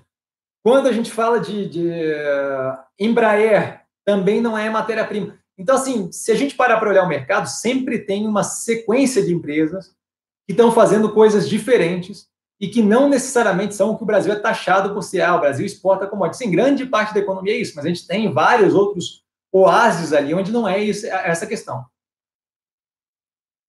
Então, assim, tem que cuidar com o, conhecimento, aquele, aquela sabedoria comum de que ativo seguro é ouro, porque eu não vejo assim, tá? É, ele oscila menos, ele tem uma menor volatilidade, mas para mim menor volatilidade não é sinônimo de segurança, tá ok? É, e, e, tem que focar mais no quê? Pô, cada investimento avalia-se de um jeito no momento que a gente está vivendo, em como o mundo está, em como o Brasil está, em como o setor está. Proteína animal, três anos atrás, não era um lugar para botar dinheiro. Hoje em dia, proteína animal é o lugar para botar dinheiro. Então, assim, tem que, tem que cuidar. Acho que a avaliação tem que ser feita mais é, personalizada para cada ativo que a gente está falando. Tá? Então, é, eu não vejo essa crise mundial, eu vejo um arrefecimento do crescimento. E mais do que isso, é, ativo seguro, se a gente for parar para pensar, pô, o mundo aí está querendo começar a reduzir velocidade. O Brasil está querendo começar a crescer. Então, assim, segurança é uma coisa relativa, sabe? Me perguntaram tempos atrás, ah, você, investir, você, quer, você vai botar dinheiro lá fora, você vai comprar título nos Estados Unidos? Não vou, porque ali eu acho que está muito próximo da tampa da panela. Acho que já, tá, já encheu o que tinha para encher aquilo ali, talvez oscile mais para cima ou para baixo, mas eu não quero estar tá na, naquele tipo de mercado tão, tão estafado. No Brasil, a história é outra. A gente sofreu bastante por bastante tempo e hoje em dia a gente está começando a ver um movimento é, do governo é, mais é, fiscalmente responsável, mais liberal, e aí por aí vai. Eu acho que vem várias coisas positivas para cá, não tão positivas para lá. Então, acho que tem que é, fazer uma avaliação mais, mais é, personificada para cada ativo, momento e por aí vai. Tá? É, Ridout, é, poderia comentar a situação da empresa BRKM, a Braskem, BRKM5. Sei que está afetada pelo controlador, mas observando sua área de atuação, de, de, atuação imagino, né? E resultados apresentados no último balanço, é, tem algum futuro no médio prazo? Então, assim, ó, custo de oportunidade, tá? A empresa ali está toda embolada, é, as ações dela pela Odebrecht foram dadas como garantia para empréstimo, a empresa está no setor de commodity petroquímica, que eu acho que é um negócio que está complicado com justamente o arrefecimento do crescimento global. É, eu, eu, eu tenho Ultrapar na carteira. Ultrapar tem a Oxiteno. A Oxiteno tem passado por momentos complicados aí por causa de queda de, de preço de commodity petroquímica. Então, assim, não é propriamente um setor que, que é o mais interessante para estar. Eu gosto dali porque não é só aquela posição, tem todo um conjunto de outras posições que diversificam aquela carteira da outra parte, tem todo um movimento interessante ali. Mas está é puro petroquímica, embolada nisso, ex-presidente da Braskem foi preso. Eu não tenho interesse em estar num rolo desse, tá? Mas é mais uma questão de pô, custo de oportunidade. Eu posso estar ali ou eu posso estar em outras operações. Tá? Então, assim, eu não, não, não, a, gente, a gente não tem por que buscar a sarna para se coçar. A gente pode pegar ativos mais simples, né, feijão com arroz, e que a gente vê mais claramente para onde é que está indo aquilo ali. Essa, a Braskem, por exemplo, a gente não está vendo para onde é que está indo aquilo ali. Sabe? É, é, muita neblina, muita névoa ali em cima, pouca capacidade de previsibilidade de o que, que vai acontecer. E essa pouca capacidade é o que justamente é, lesa a gente como investidor, com a capacidade que a gente tem de tomar uma decisão baseada em fato, em evidência, em, em informação presente ali, tá? Então, eu, eu não tenho interesse nesse tipo de ativo. Raga, boa noite. Muitos analistas estão indicando a Tecnisa. Ouço falar desde o início do ano, ela possui muito espaço para subir pelos fundamentos. Então, comentei ela algumas vezes aqui antes, é o fundamento, não acho que é a parte mais forte ali.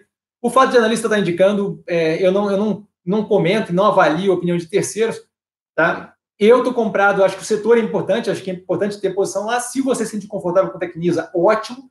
Eu prefiro, como eu falei na análise da MRB, da Cirela, eu prefiro operações que têm uma ou outra coisa para consertar mas que não é o jogo como um todo para consertar. Então, operações que têm ali é, a capacidade de reagir a hora que esse ciclo começar a pegar pesado. A gente está vendo Cirela reagindo bem, MRV, é, eu gosto da operação que ela está tendo.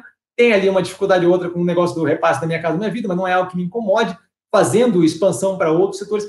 A Tecnis em si, como eu comentei aqui, eu tenho analisado, eu tenho avaliado por cima no live feedback número 19, que dá para ver no canal, tá? mas é, faz tempo que eu não olho o, os números justamente porque eu procuro operações que eu acho mais interessantes. Essa não é propriamente a que eu acho mais interessante no setor, tá ok?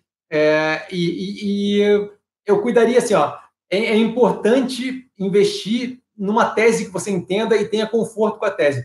É, analista falando não deveria ser algo que você leva em consideração, tá? deveria considerar o quê? Pô, como é que está a empresa, eu gosto do setor, para onde é que eu vejo ela indo, como é que eu vejo esse setor daqui a pouco, como é que eu vejo essa empresa daqui a pouco, ah, o endividamento dela está muito pesado, o juros está baixo, não é tanto problema. Como é que está a evolução da operação financeira dela? Esse tipo de coisa que eu acho que deveria ser levado em consideração, tá?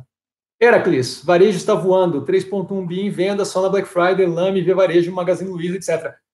Eu acho que é, de fato, um setor bom, acho que é um setor é, é importante de ter na carteira, tá? é, é um dos principais aqui nesse momento, e acho que justamente é um setor que é, é esse lance, tem tudo para dar certo, porque o setor está muito bem posicionado. Então, aparecem várias operações ali que, por mais que não estejam tão amarrados, como era o caso da Via Varejo, a gente vê ali um potencial muito forte para a subida, tá? Orbit, qual a sua opinião sobre o Oi? É, acho que entra naquela história de empresas nas quais a gente tem pouca visibilidade, tá? O resultado que foi divulgado hoje foi terrível, é terrível depende do, do, que você esperava, mas eu, eu, não, eu, eu, eu não, não tenho nenhum interesse em estar em empresa daquele jeito. Recuperação judicial, a possibilidade de desmantelar a empresa, ou vender um pedaço, ou alguém assumir tudo, você nunca sabe qual é o preço que vai ser pago por aquilo. O preço da ação está abaixo de um real, vai ter que ser feito alguma coisa. Se fizer um grupamento, a minha cabeça diz que fez o grupamento, aquela, aquele preço novo vai derreter. Tá? E aí, para recuperar, meu amigo, é, é complicado. Uma coisa é paguei um real e está 87 centavos, 82 centavos, 90 e tantos centavos. Outra coisa é agrupou em 10 e começou a fundar de novo. Tá? Então, assim, eu, eu gosto de investimento, que eu consigo montar uma tese, que eu vejo claramente para onde está indo. Não faltam opções no mercado hoje em dia para isso. Eu não vejo por que, que eu iria me colocar numa situação na qual eu tenho pouquíssima visibilidade, até porque eles não podem abrir toda a informação por causa da recuperação judicial, negociação e por aí vai. É, a gente vai ter, com a chegada de 5G, a necessidade de um investimento cavalar para poder começar a operar naquele setor.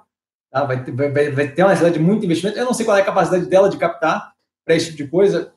Imagino que as outras também, se não comprarem, vão fazer uma pressão violenta para espremer ela para fora do mercado. Eu acho que é, é, é não vejo nenhuma, nenhuma não, não tenho nenhuma intenção de operar ali, justamente por causa disso. Eu tenho pouquíssima capacidade de avaliar para onde é que vai aquele negócio e eu não opero o que eu não entendo.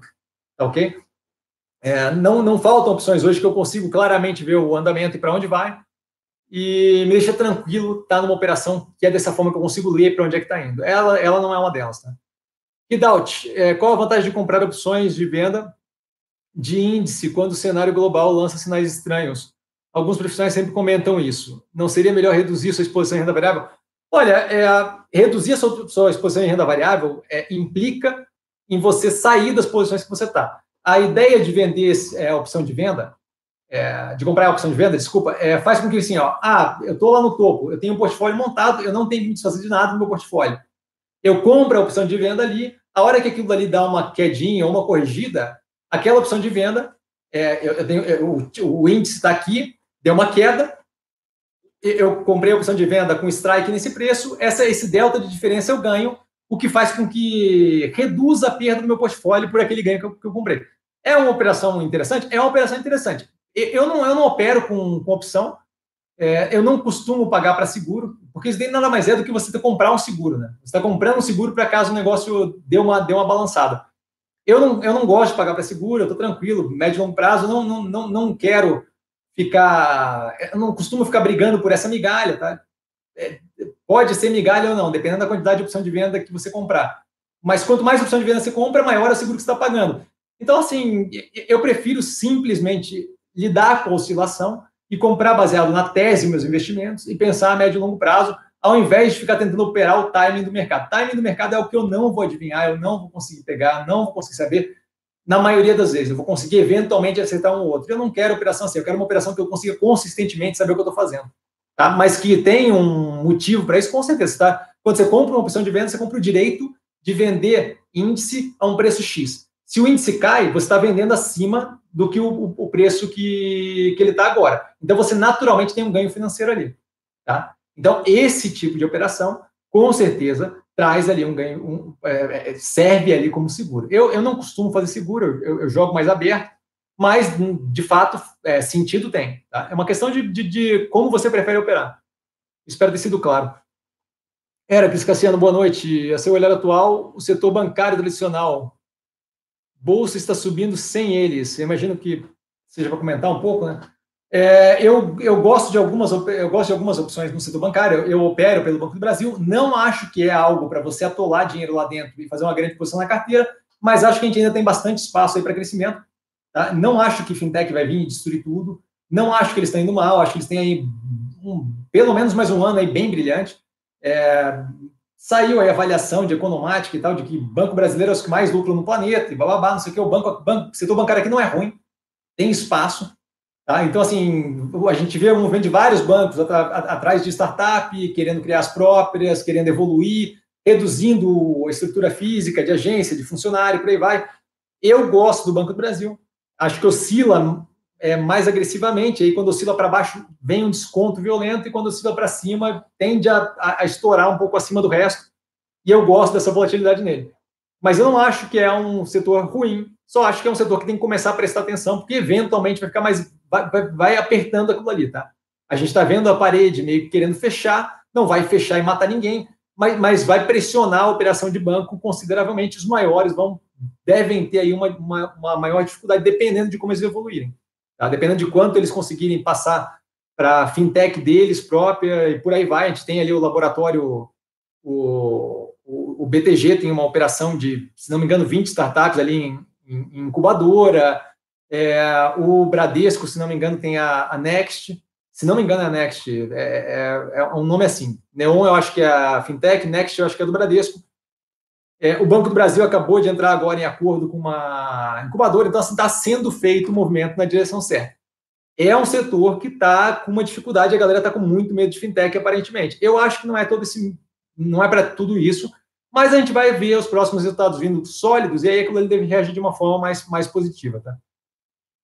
Diego Diego retratou. É, Raga, Mills 3 ainda possui o upside no, no médio prazo? Olha, eu espero que sim, porque eu comprei basicamente no preço que está agora, um delta baixo ali.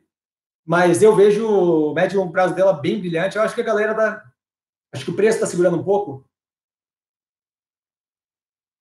É uma empresa que vem de uma subida muito forte durante o ano. Tá? Então eu acho que isso daí causou com que a galera dê uma segurada. Talvez ache que, pô, tá, tá, tá meio cara e tal. Eu estou bem tranquilo e vejo um potencial bem grande. Ela vem reduzindo a alavancagem, a análise está no canal bem, bem aprofundadinha ali. Ela vem reduzindo a alavancagem, melhorando a operação, fluxo de caixa consistente, gosto da operação, tá?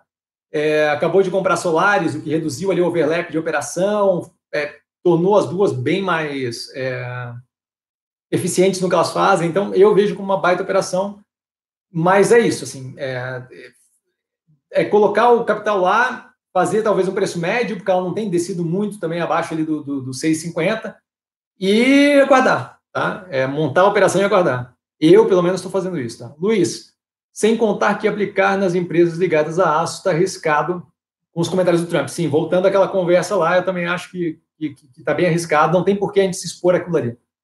JH, olá, Cassiano, BKBR3 estaria hoje em uma oportunidade para entrada, considera as recentes quedas Valeu. Eu tenho comprado mais caro do que aquilo, eu tenho preço mais caro, meu preço mais barato tem 16 reais, tá? Eu tenho, eu tenho quantidade na BKBR mais cara do que aquilo e eu estou super tranquilo. Meu preço médio mais barato está em 16 pila. Se cair mais, eu vou comprar mais para fazer o preço médio para baixo. Estou compondo uma posição consideravelmente parruda ali no portfólio. Não achei que fosse é, ter essa queda toda, mas está caindo, eu estou confortável com a tese, então eu venho, eu venho acompanhando, venho comprando eu vejo como uma posição bem interessante para entrada, tá? Não vejo como posição, é, não, não vejo como preço não positivo. Se você parar para pensar, tá ali em 17, 16, 15, 50, acho que fechou hoje. Eu paguei 16 a mais barata minha. Tá? Eu tenho, eu tenho ela, eu tenho ela 19 alguma coisa, 20 alguma coisa, se não me engano. Eu tenho, eu tenho ela bem mais cara, consideravelmente mais cara, e tô zero preocupado. Tá? É, então, com certeza, eu, eu vejo como um preço bem interessante para entrada. Tá?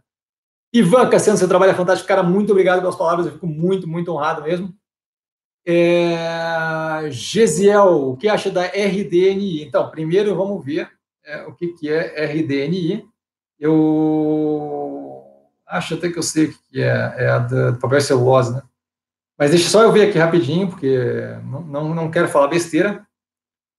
RNI Negócios Imobiliários, tá? Eu acho que já me perguntaram disso um tempo atrás. E o que me incomoda nesse tipo de ativo é o volume. De qualquer forma, o que eu vou fazer? Eu deixei lá no começo do canal, do, do da live, eu deixei a, o Insta do canal. Amanhã eu vou dar uma olhada no, no nível de volume que tem o ativo. E aí já te dou um, um toque, mas eu acho que a quantidade, o volume dele, acho que é muito baixo. Eu não opero ativo com volume muito baixo, porque fica muito suscetível a influência de um volume, volume financeiro, tá? Alguém entra comprando muito forte, joga o preço para cima e aí a galera começa a brincar de, de querer influenciar o mercado. E além disso, o preço é muito complicado de dizer o quanto vale de fato o ativo, porque como você não tem aquela troca consistente de ah, comprar e vender, comprar e vender, você não tem ali uma, uma um estabelecido pelo grupo do mercado de o que, que é mais ou menos, do que, que a gente está pensando no valor daquele ativo. Então, o preço, preço descasa demais o valor do ativo, eu não tenho. Tem, tem muito ativo interessante para me meter nisso daí, tá? Mas, de qualquer forma, eu vou dar uma olhada, tá ok? É, vamos lá. Readout, é, o modelo econômico do setor elétrico no Brasil é bem complexo. Quantos, quantos por cento da carteira geral você considera seguro para se posicionar nesse setor? Então, tirando casos muito extremos, que é o meu caso ali da proteína animal, que veio caindo, era uma época onde só tinha aquilo ali mais uma outra coisa interessante, eu não me posicionaria mais do que 25%, 30% em cada, em cada setor, tá? De qualquer forma, o que, que acontece? Pô, é, peguei uma época onde estava tudo muito barato. Pô, eu, eu, peguei, por exemplo, ômega geração, eu peguei a 14 reais. Você pode depois, 14 alguma coisa, 14,97, alguma coisa assim, talvez quase 15, eu não lembro exatamente qual era o preço. Mas assim, peguei na faixa dos 15, vamos dizer 15. Peguei na faixa dos 15. É, você, às vezes, tudo que tem de interessante é aquilo lá no mercado. Tá? por exemplo, Minerva. Eu peguei Minerva numa época que era muito aquilo dali, ou o resto para mim não prestava muito. Aquilo ali eu vi um futuro, o resto não. aloquei uma, uma cacetada lá. Ótimo, não tem problema. Enquanto fizer sentido, show de bola. Daqui a pouco vai começar a ficar meio no limite. Aí o que eu pego? Eu pego aquele, aquele, aquele valor e começo a realocar em outros setores. Então, assim, não é propriamente como se tivesse uma regra. O setor propriamente é, de infraestrutura elétrica no Brasil, especialmente quando a gente fala de transmissão, Taesa, TRPL, por aí vai, se a empresa opera bem, eu não vejo problema de ter uma alocação mais alta, tá? porque é o tipo de negócio que é uma cash cow, que é o quê? É uma vaquinha de fazer dinheiro. Ela basicamente tem uma operação que ela cria, toda financiada, e como tem a segurança do fluxo de caixa já, que é o RAP lá, né? Já tem a segurança do fluxo de caixa basicamente nos níveis ali. Se ela é uma boa operadora, ela não tem dificuldade de conseguir financiamento para aquilo, para alavancar para aquilo. O fluxo de caixa já está casado com o pagamento do financiamento, então você já sabe quanto é que você vai ganhar no final. Não tem muito rolo, nem risco, nem nada, sabe? Então eu não ficaria tão preocupado. É um setor que, que, que não me dá medo, tá? Infraestrutura elétrica é um setor que não me, não me deixa incomodado, em geral. É um setor que é bem seguro, é bem estruturado, tirando uma outra operação. A da Ômega Geração, por exemplo, é uma operação mais alavancada, tá? Está com uma alavancagem de 5,91, se não me engano, vezes dívida líquida sobre EBITDA. Não é uma operação trivial. Aquilo dali aí já envolve mais aventura. Agora, operação tipo Engie, operação é, neoenergia, neoenergia diversificada para caramba, tem, tem geração, transmissão, distribuição e comercialização, sabe? É uma operação bem diversificada. Com o governo que a gente tem, não me dá medo. Tá? Com o governo que a gente tem nesse momento, não me dá medo. Não acho que teria algum tipo de. Acho que se a reforma da estrutura é, do modelo aqui for feita, vai ser feita positivamente para as empresas, não negativamente, como foi o caso é, durante o governo retrasado, né? tirando ali o, o anterior ao impeachment. Então não me incomoda, não, não acho que tem um limite ali. Só acho que vale é, balizar de forma que assim, ó, não, não vou alocar demais deixando de encontrar outras oportunidades. Agora, se essas daqui são as mais interessantes, eu não vejo por que não entrar mais forte, tá? É, vamos lá. Marcelo, mestre, boa noite. LogN3 já caiu mais de 30% do topo das últimas semanas, com toda a pauta de trabalho do ministro Tarcísio. Esse ministro, aliás, diga de passagem, é, é, um que a galera tem que prestar atenção, porque ele, ele tem feito as coisas de um jeito muito bom. Ele aparece pouco, mas ele, ele tem feito muito bem. Você acha que a empresa pode ser uma opção para longo prazo, acho com certeza qualquer empresa ligada a modal logístico aquático ali de, de porto e tal pode ser uma operação muito interessante. É, a gente tem um movimento é, bem forte ainda de, de é, valorizar ali cabotagem, a abertura do mercado favorece a importação e aí é mais para a direção da Santos Brasil, mas eu acho que pode ser sim uma operação interessante é, de médio e longo prazo. Eu vou até anotar aqui porque eu acho que essa é uma. Eu não sabia que ela tinha tido essa queda toda eu acho que essa é uma que talvez vale a pena dar uma olhada agora num short view, alguma coisa assim, para justamente ver como é o porquê da queda toda e o porquê dessa operação. Mas com certeza, modal logístico, especialmente ligado ao setor portuário, acho que é muito interessante. O Brasil tem, uma, tem um déficit muito grande de modal logístico é, de, de, de, ferroviário e aquático aqui dentro, né? Aquático aqui dentro, é ótimo, mas rios e, e esse tipo de coisa, delta, essas paradas assim. Então, acho que a gente fica muito dependente desse, desse, desses modais e aí isso daí acaba ajudando bastante. Tá? Acho que é uma operação que vale a pena dar uma olhada assim. Eu tenho que olhar os números. Tá? Eu, a última vez que eu olhei os números, inclusive, vale a pena dar uma olhada. A última vez que eu olhei os números, daí dá para dar uma noção do que eu estava pensando. No live feedback número 16, tá lá login, tá? E aí lá você dá uma olhada e vê justamente o que eu estava pensando na época. Mas eu acho que é sim uma opção boa. Eu vou, inclusive, dar uma olhada porque me interessou agora a queda dos 30%. Tá? A queda dos 30% pode ser, de fato, uma entrada considerável, interessante ali. E depende de se tem um motivo ou se é só a galera apavorando ou algo do gênero. Então eu vou dar uma olhada mais a fundo. Wellington, boa noite, Cassiano. Você é fera, parabéns, cara, muito obrigado. Kleber, droga raia para longo prazo. Eu não gosto de varejo de farmácia, tá? É, o que, que acontece, Kleber? A margem que eles operam é muito pequena, a gente tem uma competição muito forte. Eu vi como foi difícil para ultrapar através da Extra Farma, fazer aquilo funcionar. Está começando a querer zerar é, o EBITDA agora, estava tá? negativo por um bom tempo, está começando a querer zerar o EBITDA agora, está começando a melhorar a operação, a, a depurar a loja e melhorar a operação. Eu acho muito complicado operar num setor de varejo, que assim, não tem aquele interesse do varejo que tem, por exemplo, uma Casas Bahia, sabe? Que, pô, a pessoa começou a ganhar dinheiro de novo, a economia respondeu, o cara vai comprar um celularzinho novo, o cara vai comprar um micro-ondas, uma TV, Agora, com, com, com drogaria, com remédio, não é propriamente isso. Sabe? Então, assim, tempos atrás, a galera deu risada que eu falei, pô, o cara não ganha grana e fala, pô, vou comprar de pirona agora, sabe? Porque não é bem o mesmo estímulo. sabe? Então eu não sei o, o quanto o efeito vai ser. Você não deixa de comprar remédio em geral, né? Quando você está doente, por mais que esteja quebrado, mas você não passa a comprar muito mais quando você está bem de grana. Então eu acho que ele responde de um jeito menos agressivo à melhoria econômica do que outras empresas do setor de varejo, varejo, que poderiam justamente compor o portfólio de uma forma mais, mais casada com, com, com o, o, todo ali, tá? Wellington, qual foi seu maior ganho em um percentual num ativo? Ah, eu, putz, eu procuro não focar muito nisso, tá? Mas Minerva agora tá dando uma raquetada. É... Minerva, Minerva tá dando...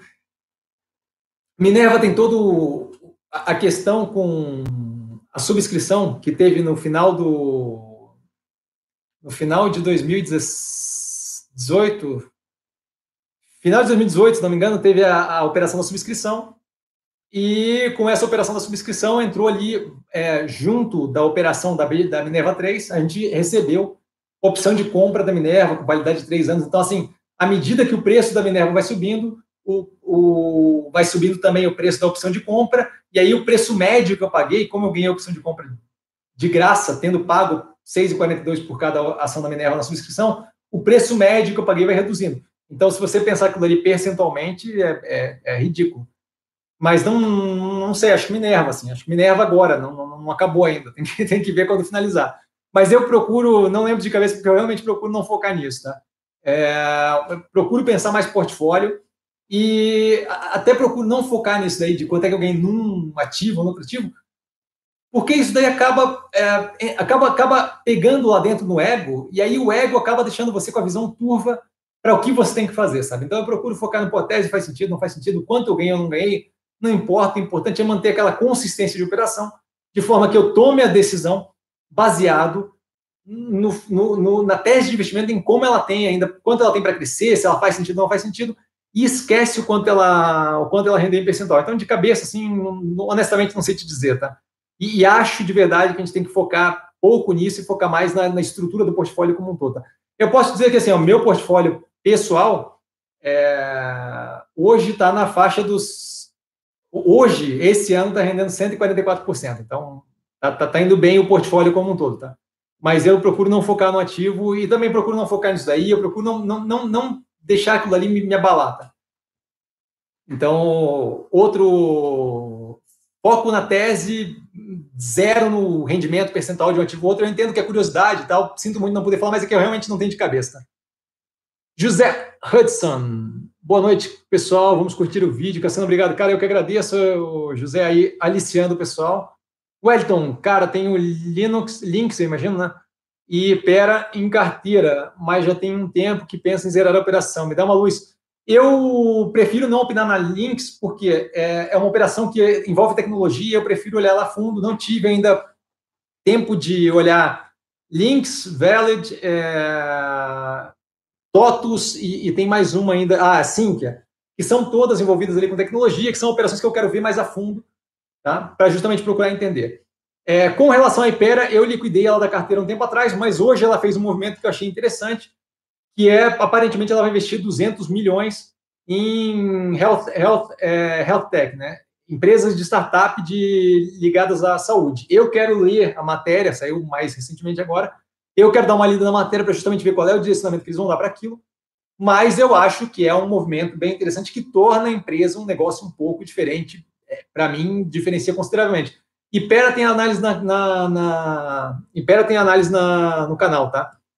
E eu acho que links, eu dei uma olhada, mas faz tempo, no live feedback número 4. Dá para dar uma olhada lá se você quiser, mas assim, falar de empresa de tecnologia sem ver exatamente como é que eles estão agora é complicado. Eles tiveram um boost aí com a questão da, do, do acordo com a Magazine Luiza, mas teria que ver mais a fundo como é que eles funcionam para justamente procurar entender o que, que poderia ter de problema, por exemplo, com Google resolvendo entrar aqui no mesmo mercado, ou fintech brigando por aquilo e etc. Tá? Vamos lá. É, Pri Campos, Gerdau, como vai ficar com as declarações do Trump? É, como eu falei antes, tem que ver como é que vai efetivar aquilo ali. Não acho que é positivo, obviamente, aumentar tributo para exportação não é uma, uma coisa propriamente positiva, mas a parte que me incomoda da Gerdau não é essa, é arrefecimento e crescimento global, gera menor demanda, tá? por aço, vergalhão e por aí vai. Eles têm menor construção lá fora, menor infraestrutura construída e blá blá blá. E além disso, a, a gente deve ver, o, o governo está querendo fazer isso, inclusive o mercado de aço está preocupado, abertura comercial permitindo entrada de competidores aqui. Isso daí vai causar o quê? Aumenta a competição. Querendo ou não, isso daí reduz volume ou reduz margem. Um dos dois vai acontecer, ou os dois juntos de maneiras diferentes. Esse é o motivo pelo qual eu não estaria na Gerdau agora. De qualquer forma, tem o short view da Gerdau no canal, se você quiser dar uma olhada, Pri. É... Não, não focaria tanto na declaração do Trump, tem que ver qual é a capacidade dele fazer aquilo e o quanto é para desviar do assunto impeachment e por aí vai. Tá? Mas é, acho que os outros motivos já deveriam ser suficientes para não querer estar envolvido na Gerdau nesse momento. Tá?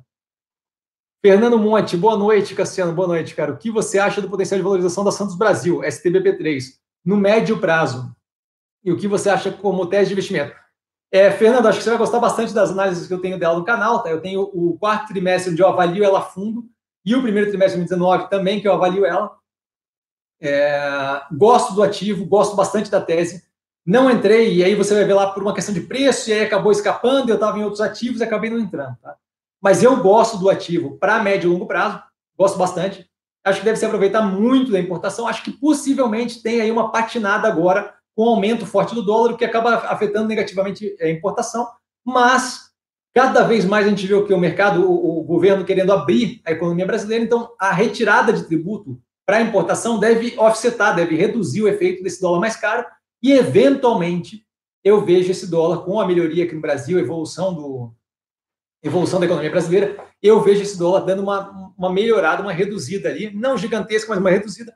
E aí a gente deve ver justamente um país mais dinâmico no que se refere a tributo de importação, com um dólar mais controlado um país mais querendo crescer, entrada de capital possivelmente, e aí a gente deve ver justamente uma importação aumentar, e aí aquilo ali favorece bastante a Operação Santos Brasil, que é uma operação que eu gosto. Vale a pena olhada nos vídeos onde eu entro mais a fundo, tá? Mas eu gosto bastante eu focaria menos no médio prazo, focaria mais no longo prazo, sem a preocupação de ter uma resposta rápida, porque é um setor que, eu, que possivelmente demore um pouco mais para responder. É, o aumento da operação dela na, no Porto Santos, aumento ali da, da, da, área de operação, ótimo. A possibilidade que eles têm da expansão da área de.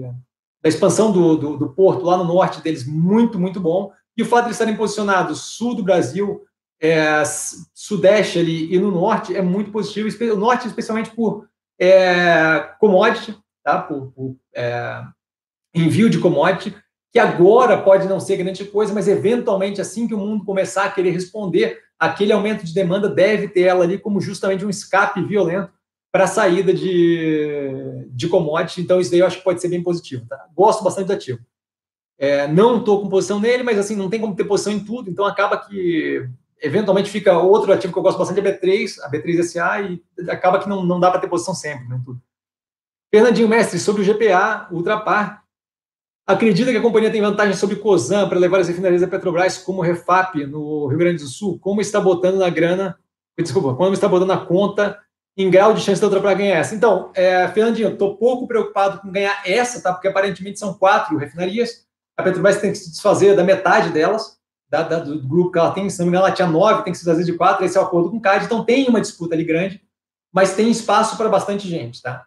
É, então, assim, não estou preocupado. Não tem como avaliar qual é a vantagem que ela tem ou não, porque não, não, tem, a, não tem a noção de como é que está a diretoria da COSAN, nem a diretoria da parte, quanto eles estão dispostos a pagar e quanto aquilo ali faz é, de sentido de sinergia junto à operação.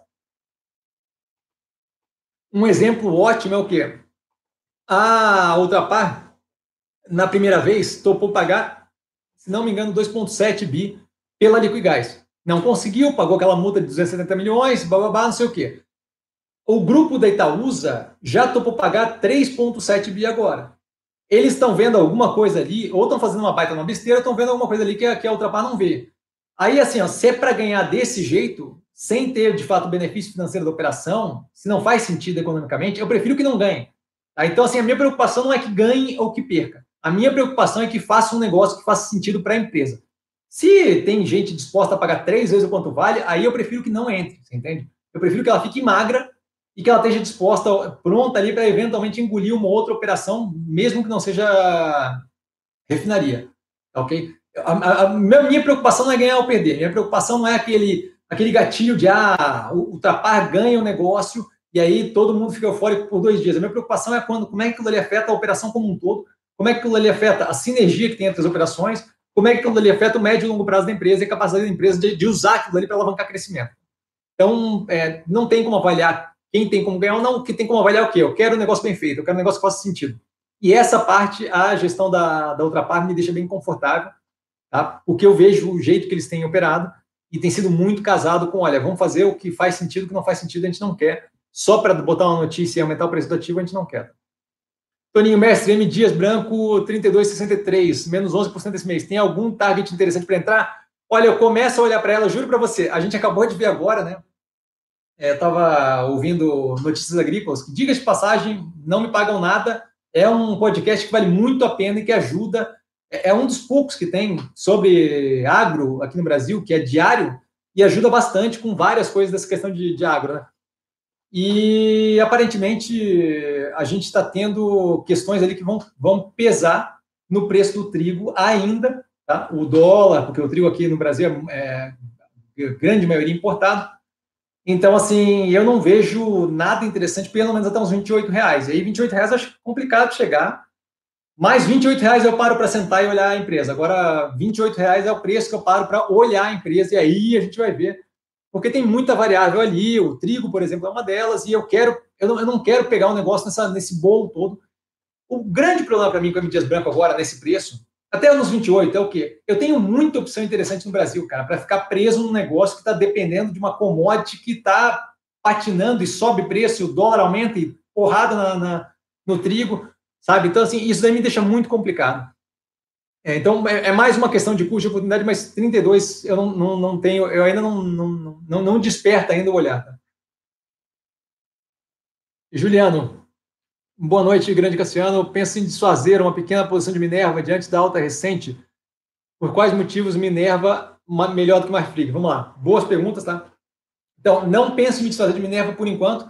Tá? E aí eu tava. Como é, como é que eu faço? Porque vocês acham assim, ó, pega na minha cabeça também de, de ficar revendo. Pô, Cassiano, já não subiu o suficiente? Será que não? E aí a cabeça começa a querer puxar para aquela avaliação do, pô, vamos, vamos, vamos pegar esse lucro, e pô, fechou e tal. A tese é a tese, tá? Então, assim, a tese de investimento, eu parei para avaliar ali, exatamente, eu até anotei aqui, quanta coisa ainda tem para acontecer com a Minerva de positivo, que justamente faria com que esse preço fosse empurrado para cima, tá? Então, assim, ó, de cabeça, a gente tem um IPO que a princípio está marcado para abril. Isso daí deve, reduz, se esse IPO for feito, reduz violentamente a alavancagem, reduz com isso o custo financeiro, aumenta a margem, é, a margem líquida da Minerva, a gente começa a lucrar consideravelmente mais. Isso é ótimo. Investimento feito na Atina, ótimo. A operação fica uma operação mais magra, mais, mais forte ainda. Tá? Joint venture na China, que deve entrar em operação agora no final do ano. Aquilo ali deve afetar positivamente a operação. Tá? É, o começo da operação da Indonésia, que deve começar a ser sentido agora no quarto trimestre. A Indonésia abriu o mercado do Brasil, a gente foi liberado, se não me engano, em cinco frigoríficos numa paulada só, foi o que mais foi liberado. É o maior consumidor halal do planeta, tá? É, de carne halal do planeta. É, aquilo dali vai dar uma diferença no resultado que ainda não foi sentido. Tá? É outro ponto positivo que está para acontecer. Parte está precificado? Com certeza, mas quanto está precificado e quanto aquilo vai ser efetivado, não sei. Outra coisa, dando certo a operação da joint venture na China, não duvido nada que eles comecem a adotar isso como padrão. E aí, Indonésia é outra que pega uma dessa. Estados Unidos ainda estão bloqueando a carne nossa aqui do Brasil. Tá? Se liberar isso, é mais um ponto. Obviamente, não foi um bom sinal esse negócio do, do aço. Mas se liberar isso, é mais um ponto positivo. A empresa não, nem, nem começou a falar em pagar dividendo. Tá? A hora que começar a falar em pagar dividendo, aí vai ser um Deus nos acuda, a Minerva vai dar um bump de preço. É, o mercado ainda tem coisa para reagir positiva. A gente não sabe como é que está a febre suína africana ainda, porque não tem como acreditar nas informações que vem de lá 100%. Tá? É, a gente tem coisa ainda para piorar ou para melhorar, e aí tem que ver, a gente tem que pensar ali, pô, a, a Índia, a questão da Índia com o búfalo, não acho que afeta a gente muito agressivamente, mas tem espaço para todo mundo, porque está devendo carne o planeta. A gente está conseguindo operar ganhando margem nas exportações, mesmo com o preço do gado do jeito que está aqui no Brasil. Tá? Então, operando muito bem. E, além disso, a gente ainda tem o capital externo, que vendo o Brasil como opção nos próximos seis meses, vendo que lá fora está um negócio meio quieto, difícil de conseguir yield, e que o Brasil está indo na direção certa, deve começar a voltar. Esse capital acaba empurrando o preço para cima por um motivo de fluxo monetário. Tá? Então, esses são os pontos que me fazem ver que, cara, ainda tem muita coisa para acontecer. Ok? É... Então, tem muito espaço ainda. Então, por isso, não faz sentido. Por mais que ah, dê aquele frio na barriga, a tese não faz sentido e ponto, bola para frente. Minerva, Minerva pela Marfrig, tá? Por quê?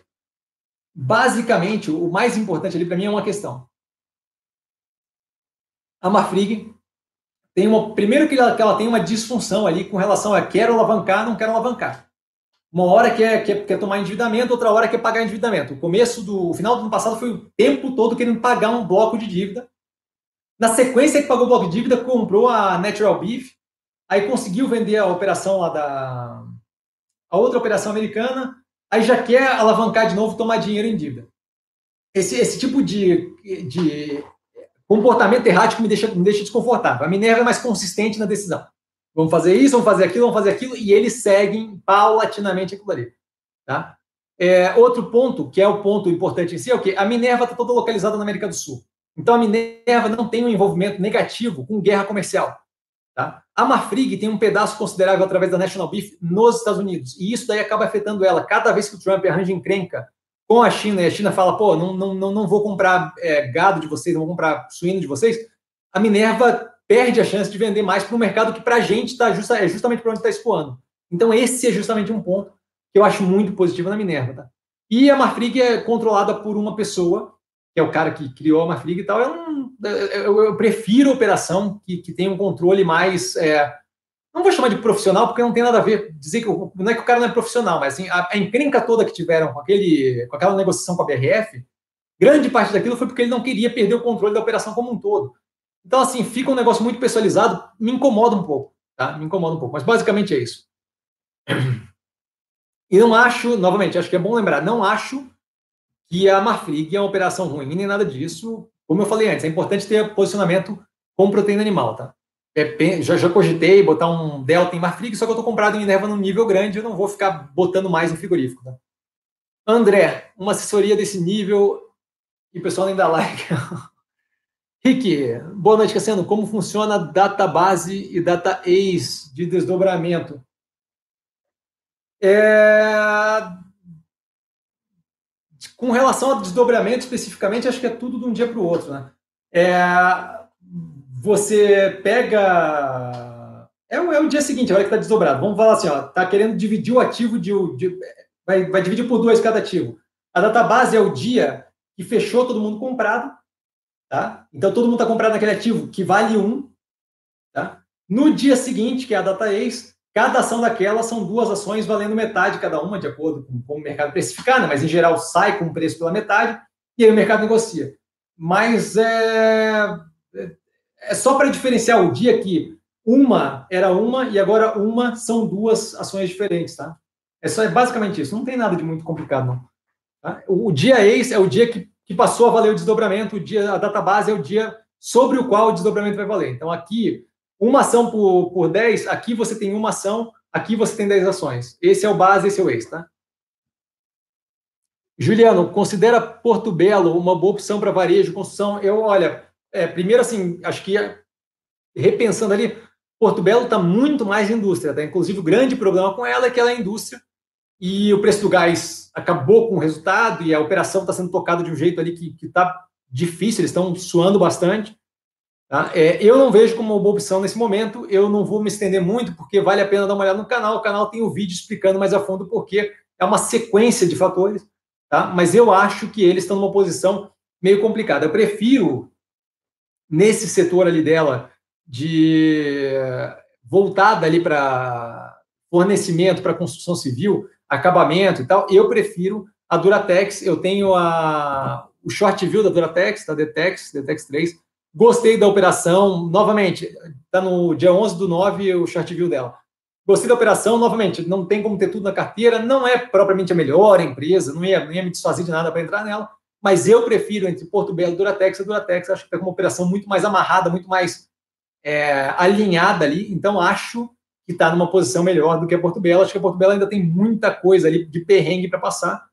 Tá? E se a gente parar para avaliar, à medida que esse, a mudança no setor de gás ali, que pode favorecer ela, é algo que não vai ter um efeito imediato, que não é assim para passar, então ela ainda deve patinar um tempo com gás no preço, nos níveis de preço que está. Tá?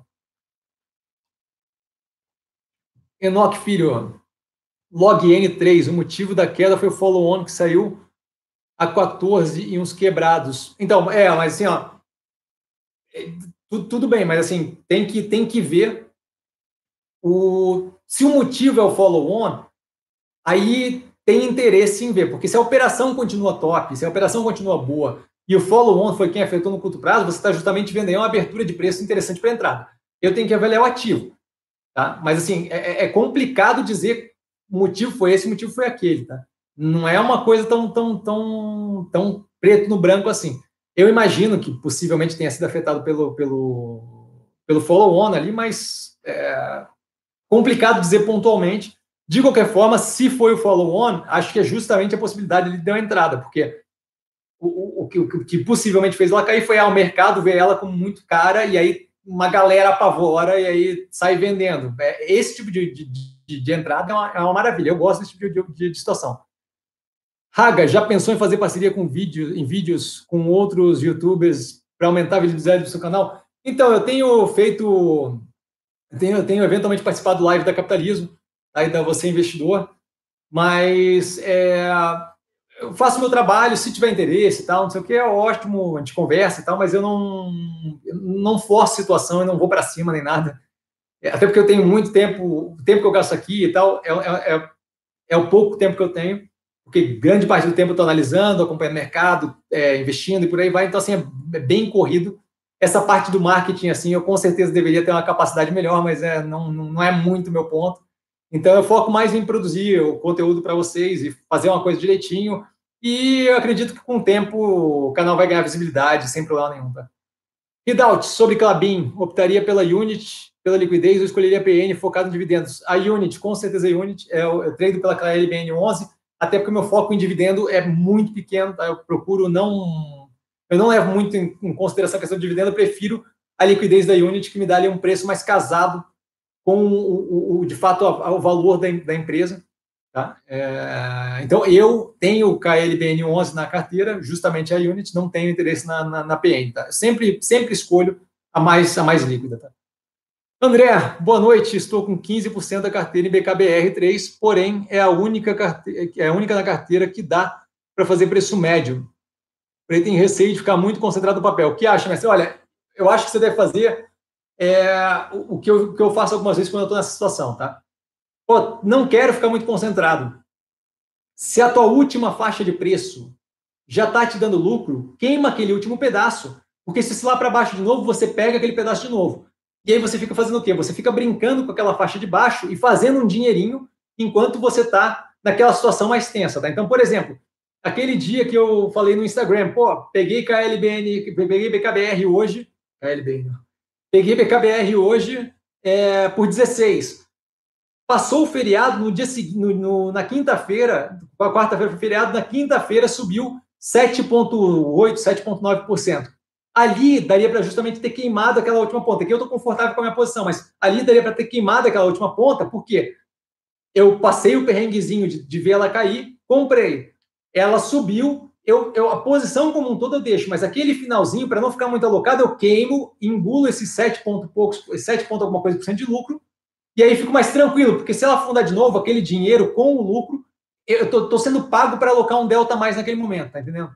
Então, a última posição fez uma grana, cai fora daquela última posição e espera. Se cair de novo, aquela posição volta e aí você não está não, não tá propriamente aumentando a tua, a tua exposição à BKBR. Tá? Eu faria desse jeito. Tá ok?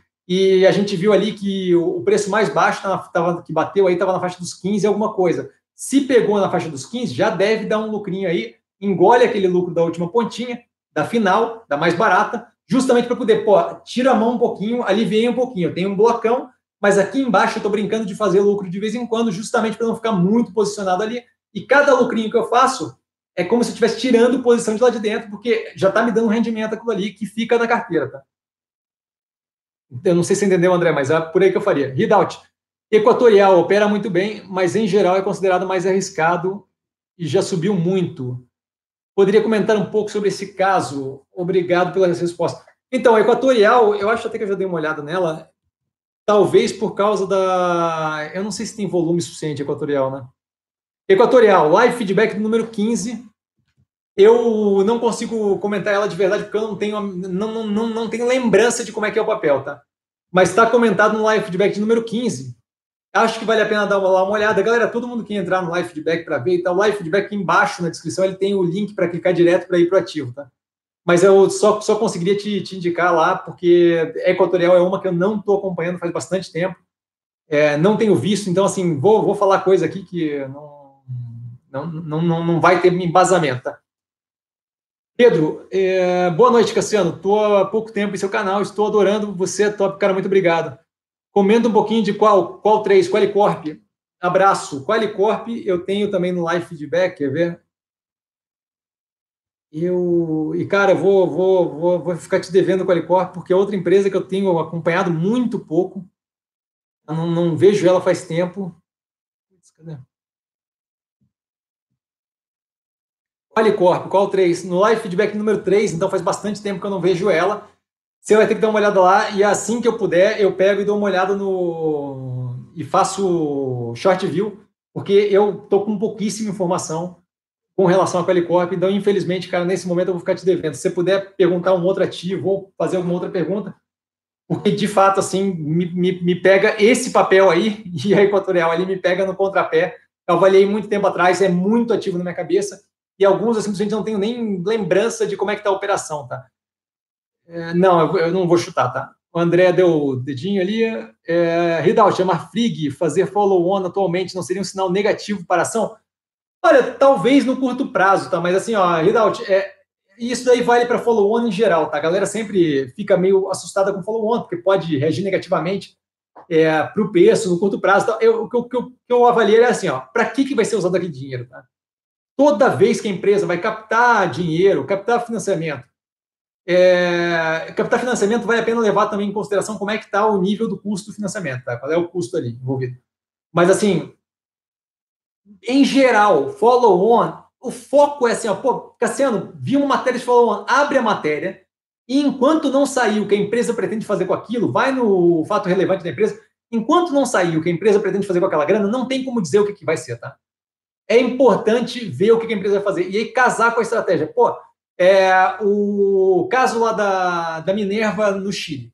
Ah, não é um follow-on, tá? mas ela vai pegar um pedaço do exterior da empresa que ela dividiu como uma unidade, é, como uma empresa diferente, né? A Atina tem a Afrig, tem a Atina, a Atina é quem cuida da, da América do Sul. Tá? É quase como se fosse um follow-on, né? é, é, é, uma abertura de capital de um pedaço da empresa, não, não importa. O ponto é assim, ó, ela vai fazer o que, que vai ser feito com aquele dinheiro? Porque dependendo do que vai ser feito com aquele dinheiro, eu não quero. Tá? Agora, dependendo do que vai ser feito, é interessante. A Minerva, por exemplo, tem uma dívida ali de 3, uma alavancagem de 3,8 vezes. Eu estou usando a Minerva como exemplo, galera, só porque é o mais próximo aqui. Tá? Mas dou, dou outro exemplo depois. A Minerva tem uma dívida ali de 3,8 vezes é, dívida líquida sobre a EBITDA, uma alavancagem. Tá? É uma alavancagem meio alta. Vai fazer o negócio da Tina Food para o quê? Para reduzir a alavancagem. Show de bola. Show de bola. Ótimo, maravilhoso reduz a alavancagem, já é com essa, com essa condição, já vai fazer a empresa menor para reduzir a alavancagem do grupo como um todo. Show de bola, maravilha, ótimo. Para investir nas operações, parte daquele capital vai para investir nas operações na América do Sul. Show de bola, eu quero isso, ótimo. Agora sim, pô, vai fazer follow-on para pagar dividendo. Não, não existe isso. Eu, eu, eu, eu, eu, eu, eu, eu vou no pescoço do, do, do gestor que fizer um negócio desse vai fazer. Uma coisa que eu sempre falo, não sei quem é que acompanha as análises mais a fundo aqui, mas uma coisa que eu sempre falo: tem algumas empresas ali que, pô, tá pegando de endividamento para pagar dividendo. Me incomoda isso. Pegar endividamento para crescer, dependendo do. do o, a Clabinha acabou de assinar 7 bi para deixar financiado já, pré-financiado, né, para deixar já a estrutura do financiamento, da Puma 2. Show de bola! Ela está estruturando um investimento que vai fazer o crescimento daquela empresa, a empresa vai mudar de, de estrutura. Show de bola. Agora, pegar endividamento para poder cobrir fluxo de caixa e pagar dividendo, cara, me incomoda. Me incomoda, especialmente se a empresa está indo mal. Tem alguns casos ali, se, se, se, não me engano, inclusive a Clabinha é uma que faz isso. E eu falo, pô, olha, é que a Clabin tem uma operação diferente, eu estou casado com a operação, mas assim, eu gosto, não gosto. Pegar endividamento para pagar dividendo não, é, um, é um negócio que me incomoda. Faça o fluxo de caixa. Ah, não estou conseguindo fazer o fluxo de caixa. Conserte a operação e faça fluxo de caixa para depois pagar dividendo. Esse é uma, essa é uma coisa da Minerva que eu acho interessante. Minerva tem um posicionamento de, olha, a gente está arrumando a cozinha, não vai ter dividendo por um bom tempo. Vocês querem uma empresa direita? A empresa está indo na direção certa. Agora, assim, é subscrição, eu quero ver quem de vocês está disposto a botar mais capital, final do, do ano passado, se não me engano, é final do ano passado. E além disso, vai demorar, vamos fazer o IPO no Chile. A história é essa, a gente está construindo um plano de longo prazo. Não me incomoda isso. Me incomoda é o cara querer pensar no curtíssimo e aí fazer besteira e aí afundar o negócio no longo prazo. Então, assim, long story short, too late, tipo, pô, demorei aqui para chegar no ponto, mas o ponto é o quê? Não é negativo, pode afetar negativamente no curto prazo, dependendo do preço que for definido. Eu não me preocuparia com isso. Foca no o que, que eles estão usando a grana. Foca na tese, o que, que poderia afetar a tese de investimento. Esse é o ponto que eu acho que tem que levar em consideração, tá? Summer, Equatorial aprovou o desdobramento. Boa, obrigado pela informação. Summer, Cassiano, parabéns, show. Eu que agradeço, cara. Qual o valor que ainda vale a pena entrar na BIF 3? Então, Samer, olha só, que eu vou falar para você o que eu sempre falo e, e, sinto muito que fique repetitivo, mas a ideia é sempre essa. Eu, eu tenho lucro ali na, na Minerva, tá? Toda vez, todo dia que eu escolho não vender, não liquidar, não realizar, é um dia que eu estou comprando novamente o ativo, certo? Porque eu podia, com custo zero, simplesmente me desfazer do ativo. Então, se eu estou comprado no ativo, no preço que está hoje, é porque eu acho que ainda vai para cima, senão eu cairia fora, certo? Levando isso em consideração, eu acho que ainda vale a pena entrar. A hora que eu achar que não vale entrar, eu vou estar vendendo.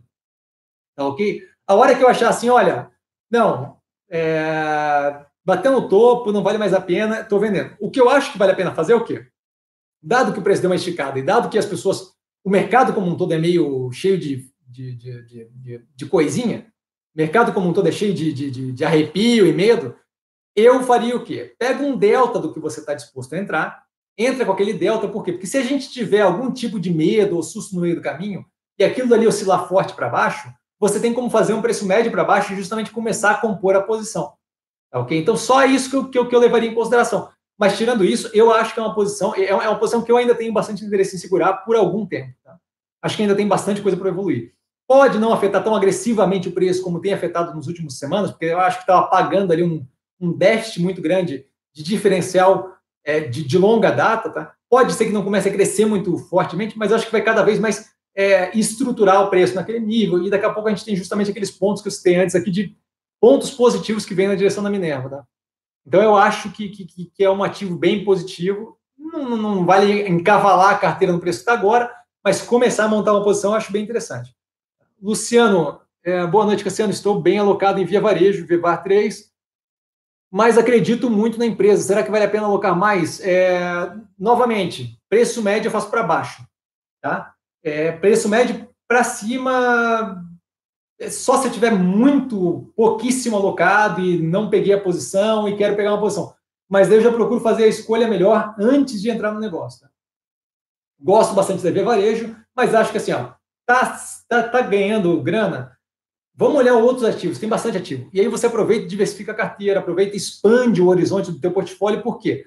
Ficar concentrado, eu, por exemplo, agora tenho um, pesado, pedaço muito grande de Minerva. É ótimo, tem um ganho forte, babá. Mas começa a bater a pressão de, pô, tu tá sofrendo um risco sistêmico, tu tá, tu tá, tá posicionado, é, estampado, tá estampado na tua testa gado, sabe? Então, assim, pô, é, é, é um negócio que começa a dar uma pressão de, assim, eventualmente eu tenho que começar a distribuir isso daqui. Não acho que é a hora ainda, acho que ainda tem um espaço considerável, mas eventualmente eu vou ter que começar a cortar pedaço da Minerva e jogar para outros setores. Então, assim, procurar não buscar aquele negócio de, pô, ah, isso daqui vai ser minha salvação. Vamos pensar no portfólio como um todo. Dessa forma, a gente vê o, o teu portfólio evoluindo com um investimento aqui, um investimento ali, as coisas vão indo na direção positiva, sem ter que ficar com a pressão de um ativo só, de um setor só, tá ok? Bruno, boa noite, Cassiano. Perdi a parte da UGPA mas até que preço você segue comprado? Eu não, não foco no preço, eu foco na tese.